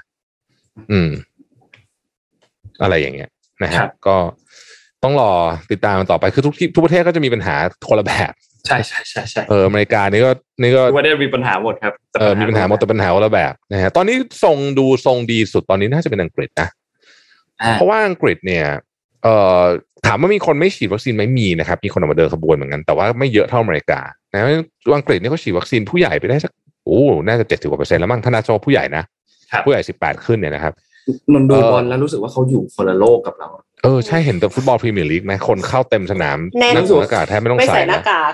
เออรู้สึกว่าเขาอยู่คนละโลกกับเรา อืม ก็ก็เนี่ยแหละครับ ก็เลยรู้สึกว่า เออ อังกฤษนี่เป็นโมเดลที่ดี แล้วก็ตัวเลขของผู้เข้าโรงพยาบาลของเขาก็ดูเหมือนจะควบคุมได้ แม้ว่าจะติดเยอะก็ตามนะครัฮะบก็ แต่ว่า อันนี้มันเป็นมันเราเราน่าจะยังห่างไกลอะเพราะว่ากว่าเราจะฉีดได้เจ็ดสิบกว่าเปอร์เซ็นต์เนี่ยคงอีกนานมาก นะคครัรับบอืมสักพักพักสักพักใหญ่สักพักใหญ่ๆสักพักใหญ่ๆถึงตอนนั้นไม่รู้ต้องบูสต์แล้วหรือเปล่าด้วยซ้ำอืมครับนะครับๆมีนนมีข่าวสุดท้ายนะครับ ปิดท้ายการชุมนุมเมื่อวานนี้นะครับ เมื่อวานนี้วันที่ 16 สิงหาคมเนี่ยมีการชุมนุมของกลุ่มทะลุฟ้าครับ ได้มีการนัดหมายชุมนุมม็อบ 16 สิงหาไล่ล่าทรราชนะครับ เริ่มรวมตัวกันที่อนุสาวรีย์ชัยสมรภูมินะครับ ก่อนจะเคลื่อนที่ไปยัง บ้านพักของพลเอกประยุทธ์ภายในกรมทหารราบที่หนึ่งถนนวิภาวดีรังสิตนะครับ แต่ก็มีรายงานหลังจากนั้นครับว่าเจ้าหน้าที่ตำรวจเนี่ยได้มีการนำตู้คอนเทนเนอร์รวมถึงสิ่งกีดขวางต่างๆเนี่ยไปกีดขวางเส้นทางจราจรที่จะมุ่งหน้าไปยังบ้านของพลเอกประยุทธ์นะครับทำให้กลุ่มทะลุฟ้ามีการเปลี่ยนแปลงเส้นทางครับเคลื่อนขบวนไปยังทำเนียบรัฐบาลแทนนะครับ โดยระบุว่าทำเนียบรัฐบาลเองก็เป็นบ้านหลังที่สองของพลเอกประยุทธ์พร้อมยืนยันที่เปลี่ยนแปลงเส้นทางเนื่องจากต้องการ ลดการเผชิญหน้า และยึดมั่นในแนวทางสันติวิธีนะครับ ก็ในระหว่างการเคลื่อนที่ครับ ก็มีการนำหุ่นฟางนั่งรถเข็นผู้ป่วยมีหุ่นฟางหลายอันมีดอกไม้จันทร์นะครับ ซึ่งเป็นการแสดงออกเชิงสัญลักษณ์ของกลุ่มเนี่ยนะครับและแทนตัวเลขของผู้เสียชีวิตจากโรคโควิดนะครับ และหลังจากนั้นก็มีการเริ่มทำกิจกรรมเชิงสัญลักษณ์ต่างๆ มีการพ่นสเปรย์เขียนข้อความ แล้วก็ปาสี ไม่ปาขวดเนี่ยอันนี้คือข้อความนะข้อความว่าปาสีไม่ปาขวดนะครับ ไม่อยากปะทะกับตำรวจ แต่อยากดวลกับประยุทธ์บริเวณรั้วของอนุสาวรีย์ชัยสมรภูมิ แล้วก็มีการประสัยถึงเรื่องของคุณภาพวัคซีน ที่รัฐบาลจัดสรรมาว่าไม่มีคุณภาพ และประชาชนต้องการวัคซีนชนิด mRNA ซึ่งเรื่องนี้คุณอนุทินจะต้องรับผิดชอบ และหลังจากนั้นครับในเวลาประมาณ4โมงเนี่ยก็ได้มีการประกาศไปที่ทำเนียบรัฐบาลเนี่ยนะครับอย่างที่ว่านะครับและสุดท้ายเนี่ย ลุ่มทะลุฟ้าก็ได้มีการประกาศยุติการชุมนุมในช่วงเวลาตอนประมาณ 6 โมงเย็นนะครับ แล้วก็เจ้าหน้าที่ตำรวจควบคุมฝูงชนได้ทำการสลายการชุมนุมนะครับ ทีนี้ประเด็นก็คงจะไม่มีอะไร ถ้าในช่วงกลางดึกไม่มีเหตุการณ์เกิดขึ้นนะครับ ในช่วงกลางดึกเนี่ยนะครับสำนักข่าว The Reporter ครับรายงานประมาณ4ี่ทุ่มสีครับ บอกว่ามีรายงานว่าเจ้าหน้าที่ตำรวจเนี่ยนะครับมีการถอนกำลังแล้วหลังจากที่สถานการณ์ชุมนุมที่คลายลงนะครับ แต่มีชายคนหนึ่งถูกยิงครับ แล้วก็นำตัวส่งไปที่โรงพยาบาลราชวิถีเมื่อเวลาสามทุ่มนะครับ เบื้องต้นเนี่ยยังหมดสติอยู่รอความคืบหน้าทางอาการอยู่ว่าอาการเป็นอย่างไรนะครับ โดยหลังจากนั้นเนี่ยก็มีการตรวจสอบครับว่าชายคนนั้นที่อยู่ที่ถูกยิงนะครับ ถูกยิงที่บริเวณหน้าสอนอดินแดงนะครับ ยังคงรักษาตัวอยู่และยังไม่เสียชีวิตนะครับ รอให้มีการแถลงในวันนี้คือวันที่ 17 นะครับ ทางด้านของผู้กำกับสอนอดินแดงเนี่ยออกมาชี้แจงบอกว่า ไม่มีเจ้าหน้าที่ตำรวจใช้อาวุธกระสุนจริงในการปฏิบัติหน้าที่ แต่ใช้กระสุนยางและเครื่องกีดกั้น เพื่อไม่ให้ผู้ชุมนุมบุกรุกเข้าไปในสถานที่ราชการนะครับ ก็มีภาพที่หลุดออกมาแต่ละท่านอาจจะได้เห็นแล้วสำหรับภาพที่บริเวณหน้าสอนอตรงนี้เนี่ยนะครับ ก็ต้องรอความชัดเจนอีกครั้งหนึ่งในวันนี้ครับว่าจะมีการแถลงอย่างไรบ้าง ทั้งอาการของตัวผู้ป่วยเองที่จะแถลงผ่านทางทีมแพทย์ แล้วก็ทางด้านของสถานการณ์ที่แถลงผ่านทางสอนอนะครับก็รอติดตามครับสถานการณ์การชุมนุมว่าจะมีอะไรเกิดขึ้นอีกหรือเปล่านะครับ แต่ว่าเป็นไปอย่างที่วิชาพูดครับ สถานการณ์ยังคงดุเดือดครับสำหรับเดือนนี้ อืม จริง ๆ ต้องบอกว่า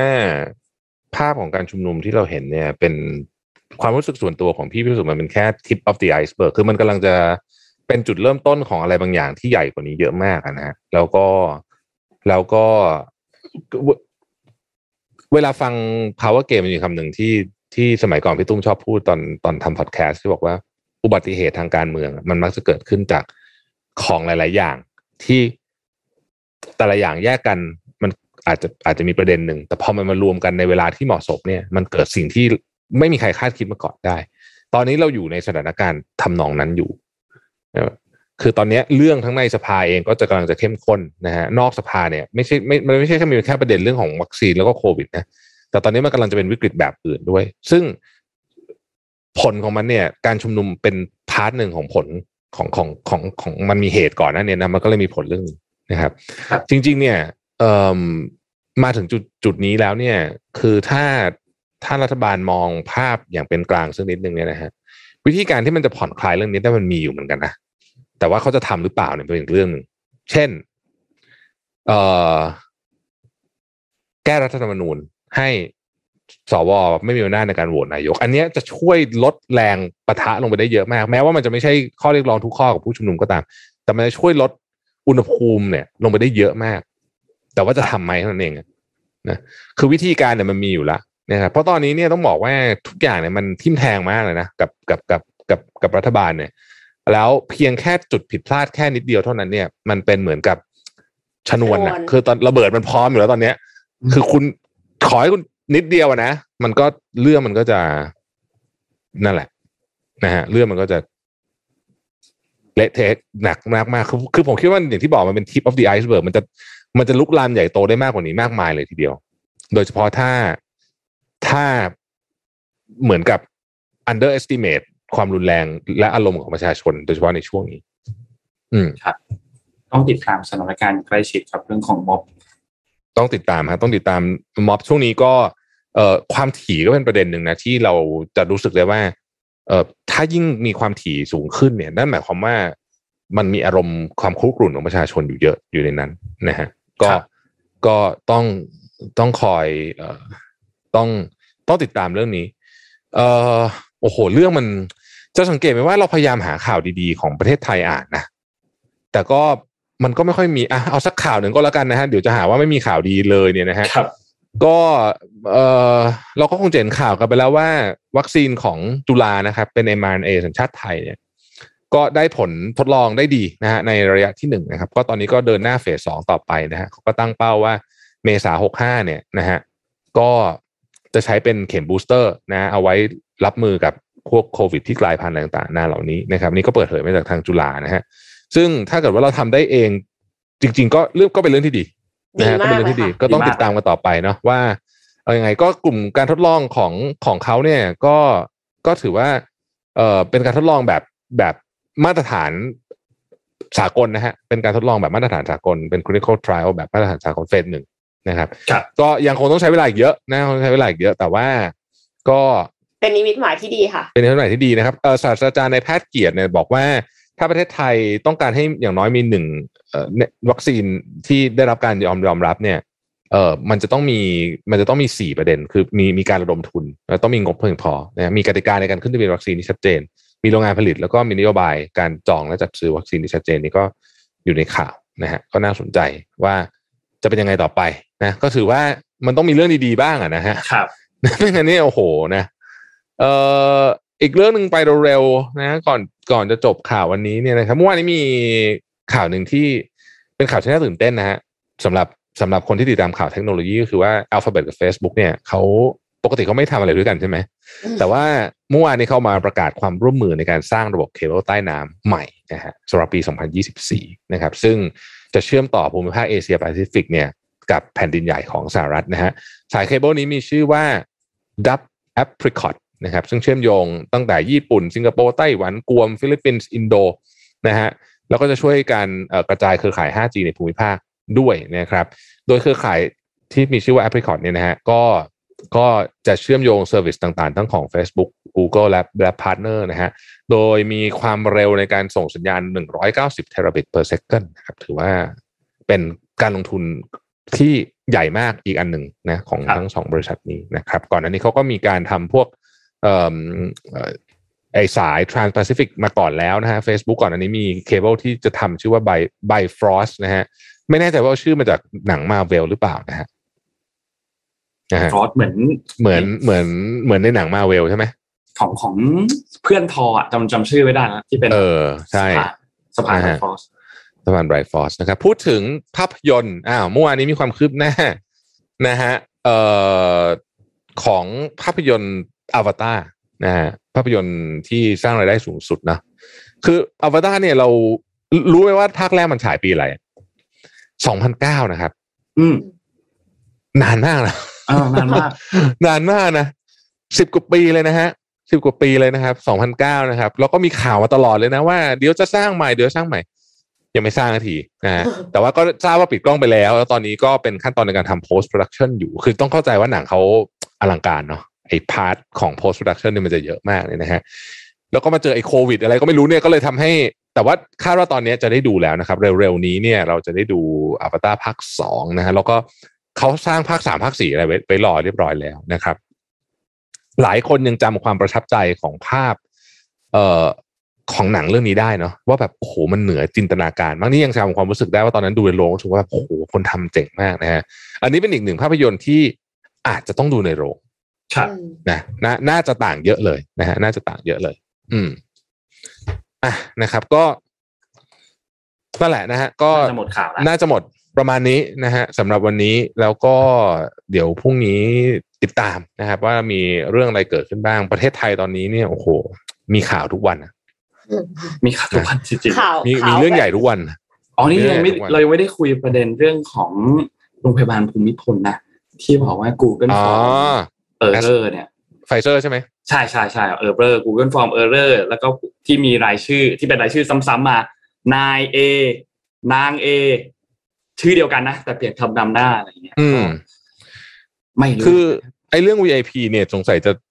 มันยังไงไม่รู้นะเมืองไทยเนี่ยนะฮะ แต่ว่าสิ่งที่น่าสนใจเกี่ยวกับปรากฏการณ์ครั้งนี้คืออะไรมันไม่รู้เอ็มกับนนท์สังเกตหรือเปล่าว่า มันมีข้อมูลหลุดมาเยอะมาก อืมแปลว่าคนเนี่ย ไม่พอใจเยอะ ค่ะอืมคือคนรู้สึกว่าแบบ คือสมัยก่อนมันไม่หลุดเยอะขนาดนี้นะฮะ แล้วสิ่งที่น่าสนใจมากก็คือว่าเดี๋ยวรอฟังอภิปรายไม่ไว้วางใจนะ ผมเชื่อว่ามีข้อมูลเยอะมาก ๆเลย ที่ตอนนี้ยังไม่ปรากฏสู่สาธารณชน แต่ว่าอยู่ในมือของฝ่ายค้านเรียบร้อยแล้วใช่ครับหรือกำหรือกำลังจะไปนนท์คิดเหมือนะกัฮะครับกำลังจะไป ซึ่งคนที่ส่งข้อมูลพวกนี้ไปเนี่ย คนที่มีข้อมูลที่พวกเราไม่มีทางมีเลยเนี่ย ก็คือคนที่อยู่หน้างานข้าราชการอะครับที่ทำงานนะแล้วข้อมูลพวกเนี้ยอาจจะอยู่ในมือฝ่ายค้านเรียบร้อยแล้ว ยังไม่ถูกเปิดเผยสู่สาธารณชนเพราะว่าเดี๋ยวมันไม่เซอร์ไพรส์ใช่ไหมก็ไปใช่นอกแล้วก็นี่ก็เป็นเรื่องที่น่าติดตามว่าครับว่าเอ่อจะมีข้อมูลอะไรบ้าง เห็นมีไม่ใช่แค่ที่โรงพยาบาลภูมิพลมีหลายโรงพยาบาลที่หมอผอเอาไปฉีดให้ภรรยาเอาเอาหมอเอาไปฉีดให้ญาติอะไรมีหลายที่ใช่ไหมเมื่อวานนี้รู้สึกใช่ครับสักสามสี่ที่ มีมีมีเคสคล้าย ๆ กันออกมาคล้ายอ่าใช่ก็คือว่ามีการแทรกคนที่ไม่ได้เป็นบุคลากรทางการแพทย์ หรือพูดง่ายๆคือไม่ควรจะอยู่ในโควต้าชุดนี้เนี่ย เข้าไปในรายชื่อใช่ไหมแต่ว่าโดนจับได้บ้างไม่ได้บ้าง เชื่อว่ามีโดนจับไม่ได้อีกเพียบอืมด้วยครับจริงค่ะใช่ คงคงจะมีอีกเยอะนะครับ ก็ก็ผมคิดว่านี้ก็ต้องให้ให้สังคมช่วยอะอืมคือคือประเด็นคือ อ่า สมมุติว่า แย่งกันเยอะมากขนาดนี้ เราเห็นเราเห็นภาพของ VIP ประมาณนี้นะครับทำไมกลุ่ม VIP เหล่านั้นถึงไม่ช่วยกันเรียกร้องให้รัฐบาลนำเข้าวัคซีนอันนี้มาอย่างจริงจังเออนั่นมาสิกขึ้นมากกว่านี้ทำไมเนาะเนาะเราเราแล้วตกลงจะซื้อซีโนแวคจริงๆใช่ไหมเนี่ยสิบสองล้านโดส ซื้อจริง ๆ ครับ คืออย่างนี้ผมเข้าใจว่าอย่างนี้นะ อันนี้คือขเรียบร้ย in defense ของฝั่งของฝั่งภาครัฐเนี่ยเขาก็จะคิดว่าเอ๊ะสูตรซีโนแวคกับแอสตราเนี่ยมันก็ดูดูมันก็มันก็ประหยัดวัคซีนดีไงหมายถึงว่า ฉีดแค่แอสตราแค่เข็มเดียวเพราะแอสตราไม่ค่อยมีถูกไหมครับแต่มันต้องฉีดสองเข็มมันคุณต้องให้อีกอันหนึ่งเป็นซิโนแวคแต่ประเด็นประเด็นที่ไม่แน่ใจว่าหลายคนได้พูดเรื่องนี้ไปหรือยังนะว่า เราฉีดแบบนี้เนี่ย เราเดินทางไม่ได้เลยนะครับ คือเดี๋ยวคุณต้องไปเริ่มฉีดใหม่หมดเลยนะ สำหรับคนที่อยากจะเดินทางนะอืมไม่ว่าจะไปไหนก็ตาม เพราะว่าเวลา vaccine passport ของต่างประเทศเนี่ย อันดับแรกซิโนแวคจะเดินทางสองเข็มจะเดินทางได้เปล่ายังไม่รู้แต่ว่าคุณฉีดซิโนแวคแอสตราเนี่ยมันไม่ตรงสูตรอะไรอะเพราะฉะนั้นมันก็ออกไม่ได้อะถูกปะครับ สูตรที่ WHO ออกมารับรองตอนนี้ก็คือเป็นสูตร a s t r a บวก m i n a ไฟเซอร์ใช่ เพราะฉะนั้นเนี่ยทั้งหมดที่ฉีดอะไรพวกนี้ไปเนี่ย เดี๋ยวก็ต้องไปฉีดใหม่หมดอะครับ อืม เดี๋ยวก็ต้องไปฉีดใหม่หมด คือตอนนี้เนี่ยไอ้เรื่องวัคซีนเนี่ยนะ มัน โอ้โห มันดูแล้วเนี่ย ผ่านเดือนนี้ไปเนี่ย เราจะกลับมามีปัญหาวัคซีนอีกเดือนนี้เรามีวัคซีนบริจาคเยอะค่ะใช่ไหมก็เลยรอดไปนะฮะ ก็ก็จะเป็นเดือนที่ได้น่าจะฉีดได้สักสิบล้านอะ แต่ว่าหลังจากนี้เนี่ย ก็เขาคงไม่ได้บริจาคเราได้ทุกเดือนมั้งก็ใช่ไหมเขาก็ต้อง เออเขาก็ต้องให้ประเทศอื่นบ้างอะนะฮะ อืม เออ ไม่รู้เหมือนกันว่าจะยังไงต่อดีนะเนี่ยสิครับ เฮ้อเราอ่านข่าวทุกวันเราก็เครียดนะครับ ไม่ใช่ไม่เครียดนะครับ เวลาเราเนาะเราฟังจริงครับอะคือก่เราอนจบ เรายิ่งเราต้องหาข้อมูลแล้วเสร็จแล้วเราเห็นข้อมูล เราก็ยิ่งเครียด เออเราเราเราเครียดมากเลยอะนะก็ช่วงนี้ก็ต้องดูแลสภาพจิตใจด้วยนะครับ ตอนนี้คนเริ่มเป็นแบบ อาจจะไม่ได้ถึงกับซึมเศร้าแต่ว่าเป็นมีปัญหาด้านสุขภาพจิตนี่เยอะมากนะเริ่มค่ะเริ่มเยอะมาก เพราะว่าอยู่บ้านกันเยอะ ค่ะ แล้วก็ มันมีรุมเร้าอะเนาะเรื่องเศรษฐกิจเรื่องอะไรด้วยใช่นะฮะก็ต้องหาวิธีการ heal จิตใจตัวเองด้วยครับนะครับ ไม่งั้นเนี่ย ถ้าจิตใจมันห่อเหี่ยวปุ๊บเนี่ยร่างกายมันก็จะป่วยตามนะ จริงค่ะ อืมนะฮะอะทำงานไหมส่งทุกคนไปทำงานค่ะครับได้ครับ เราก็ต้องไปทำงานด้วยเช่นกัน ครับขอบคุณสปอนเซอร์ครับ Trocadero Time นะครับผู้แทนจำหน่ายนาฬิกา Oris ประเทศไทย ตอนนี้ Trocadero Time เนี่ยได้มีการสานต่อโครงการ for our heroes ครับมอบกำลังใจให้กับแพทย์พยาบาลและบุคลากรทุกทุกท่านนะครับ โดยวันนี้จะมีการนำ lunch box ไปให้กับโรงพยาบาลศรีธัญญาครับเพื่อเป็นกำลังใจให้กับ ฮีโร่ที่แท้จริงทุกๆท่านนะครับขอบคุณ SCB ด้วยครับผู้สนับสนุนแสนใจดีของเรานะครับอยู่กับเรามาอย่างยาวนานตั้งแต่ช่วงเริ่มต้นเลยก็ขอให้อยู่กับเราไปนานๆนะครับ SCB วันนี้มีข้อมูลของ SCB EIC ด้วยเรื่องเกี่ยวกับ Smart Factory นะครับใครที่สนใจก็สามารถลองดูย้อนหลังได้ หรือไปอ่านตัวบทความเต็มที่ SCB EIC ก็ได้นะครับและขอบคุณผู้สนับสนุนรายการ s e r e n i Lotion ครับและเจลอาบน้ำกลิ่นน้ำหอมคอลเล t ชัน Love Story ครับให้มี ให้คุณเนี่ยมีผิวหอมนะครับแล้วก็บำรุงติดทนนานต่อทั้งวันนะครับ โดยกลิ่นน้ำหอมเนี่ยมีเอกลักษณ์เฉพาะตัวด้วยหัวน้ำหอมที่นำเข้าจากประเทศอังกฤษนะครับ หาซื้อได้แล้ววันนี้ครับที่วัดสันทุกสาขาแล้ววัดสันออนไลน์และ1918 beauty com นะครับเซเลนี่หอมไว้มั่นใจกว่าครับขอบคุณท่านผู้ฟังทุกท่านด้วยครับ ไม่ว่าจะฟังสดหรือฟังย้อนหลังผ่านทางช่องทางไหนก็ตามนะครับ ขอบคุณทุกคนมากๆเราสัญญาว่าจะมา เล่าเรื่องราวดีๆ หาข่าวดีๆ แบบนี้มาพูดคุยกันทุกวันแน่นอนนะครับ วันนี้เราสามคนลาไปก่อนครับ แล้วพบกันใหม่อีกครั้งหนึ่งในวันพรุ่งนี้วันพุธครับ สวัสดีครับ สวัสดีค่ะ Mission Daily Report